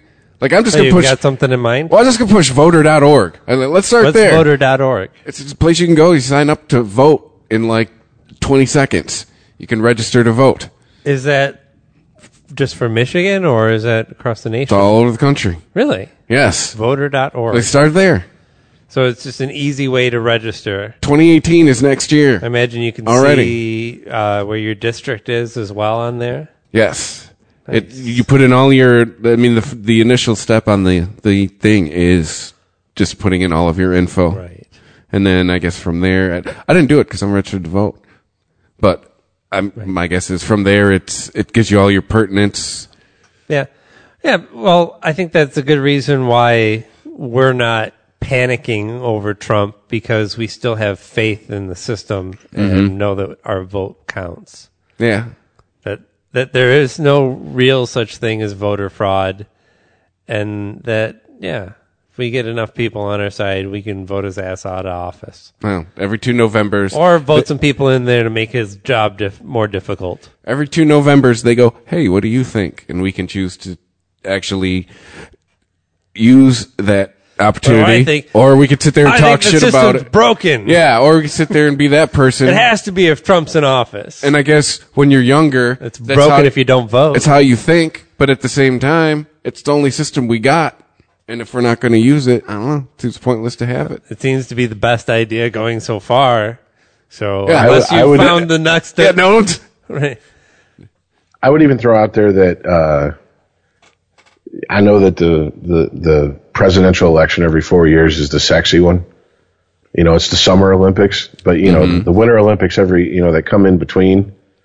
You know, the those elections, those know. those, those could arguably be more sexy. important. Those those could arguably more be more important. That's why I'm saying that just go to voter.org now. Like it's get, make sure now because 2018 is next year. You, if you are not a fan of Donald Trump, which the, the three of us, fourth of us, Jay and Spirit, obviously aren't. I mean, the, the next, I mean, right now Congress is, is in his pocket. They are boys. They are on this, they are wearing the same color tie. This first step to, to, to stifling him, to stopping the lunacy is you need to get Congress to switch over. And that happens 2018, people. That's next year. Right. I mean, it's pretty evident that his cabinet is a mess. Yeah. And you take away Congress from him, and he won't. He'll be completely hobbled. Like, let's not wait until three months before the deadline when the media, when voting, registering to vote becomes the sexy thing. You know, and it's, and it's 90 days before the cutoff line before you can vote in these elections. Go now. Voter.org. I don't know. And I'll find something next week or I'll just pimp this again. but, know. Like, it's, maybe start offering, yes, complaining is healthy, maybe, and then go, hey, maybe a little, a little nudge towards a No, solution. that's very good. I like it. It gives it a nice balance. Yeah. So I guess it, we're done. That's it. Yeah, I think I got it all out today. Yeah. well, Yeah, we only had we only had one mini blow up, so Trump's been quiet. You know, there's not a lot. You know, uh, Not really. I mean, it's, it, I guess I should say it's just been a lot of noise for a couple weeks. I- is it He's fair to say that quiet. he's fallen? Is it fair to say that he's fallen back into the dim roar of just you know the news cycle and other things have have been like the whole thing with Milo. I mean, people who didn't even know who the fuck he was before this just- now know who he is. I think it's just a like being. pretty, I'm just saying it's a pretty it's a pretty you know front of the newscast story. Well, maybe his uh, his uh, to his experience with the travel ban uh, maybe taught him a lesson. Like, oh, okay, apparently I just can't. I think it's like being at a concert. When you first get there and the band goes on, you're like, Jesus, fuck, they're loud. And after about 15 minutes, you just adjust and they don't seem so loud anymore. you, you're just adjusting. The, the pot is slowly boiling around you. it's still boiling. and just getting used to it. Yeah, but it's amazing what you can get used to. Horrible thing to blend into the Hey, background. In the meantime, let's just enjoy the jacuzzi, all right? Said one frog to another. or if you're Twitter, you're the what the dog sitting at the table at the house on fire saying, This is fine. Social media is just an amazing place nowadays.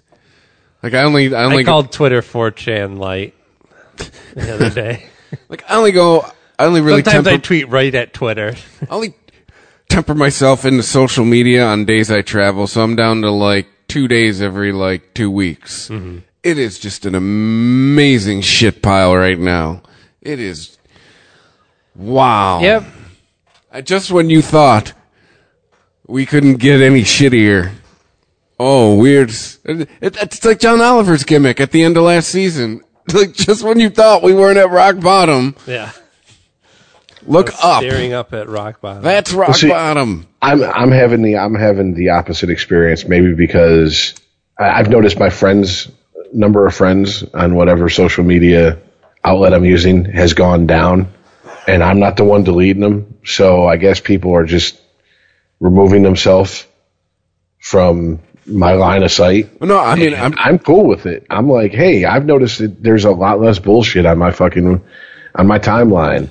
I, I guess know. I'm not even talking about my person. I'm just talking when I go into. I'm just talking about the general attitude when I go in and I comment on news stories from you know, from you know NBC or something like that. Like people are Oh. just Yeah. Well, I can say this.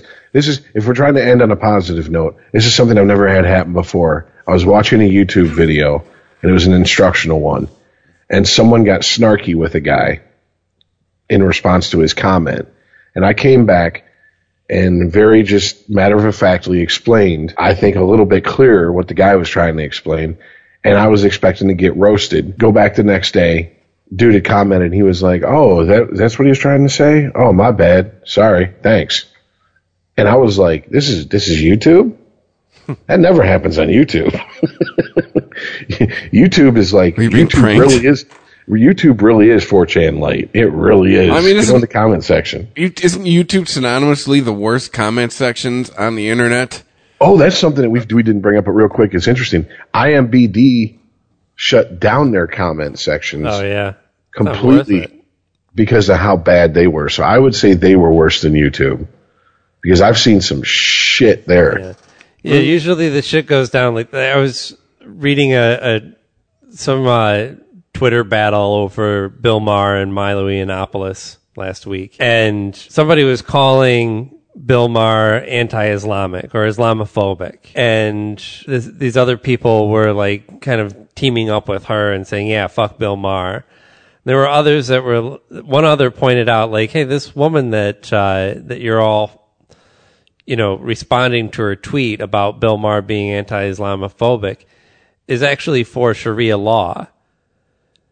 And uh, the, a bunch of people are like, no, that's bullshit. You're making that shit up. Where, did, where does it say that? Then goes on to post links to three different stories about her saying, like, Sharia law is nothing to be afraid of, and it's misunderstood, and this is why it would be good for America. And Wow. silence. and that was the end of the the Twitter stream or whatever you call it. The when you when you like Because you shut the fuck up. Yeah, exactly. No, you said the opposite. And here's proof. It's proof of you saying the opposite. What are they, what are they going to say to that? But, oh, you know- well, uh, uh, mm, uh, mm, no. But at least there's a there's some sort of conversation being had there. I mean, I understand definitely trying to weed out a lot of the noise on whatever your social media feed of choice is. But I've said it before, I follow a lot of conservatives. I mean, you have to know what the fuck is going on. And if you're only listening to one side, you're never getting a full story. Even if you don't believe 90% of what you read, at least you have an understanding of what they believe and where they're coming from. That has to be extraordinary reading for you. Boom. If this mic wasn't on an arm, I'd drop it. It's expensive mic. No, this is expensive mics. Don't drop them. It's a condenser. You don't drop those shits. Yeah. Those people with their mic dropping. Casual theory. their But to metaphorically drop the mic on this podcast. Yeah, and thank everybody who has been listening and downloading at ChristopherMedia.net. Uh, you can download us on iTunes. If you go to ChristopherMedia.net, you can subscribe on iTunes or Android. You can just download directly from the website. You can share it on all your social media feeds. We have the usual suspects: your Facebooks, your Twitters, Google Pluses, Pinterests. Uh, I think we got a couple others in there too. Um, uh, at Unregimented Pod on Twitter, uh, at Unregimented on Instagram, and yeah, share us on Facebook. Tell a friend. It's the most important thing. Tell a friend. Yeah. We're Thanks on, for listening. on track for another record month. So uh, people are listening. So we thank you for that, and we'll see you next week. Bye. All right. Later, guys.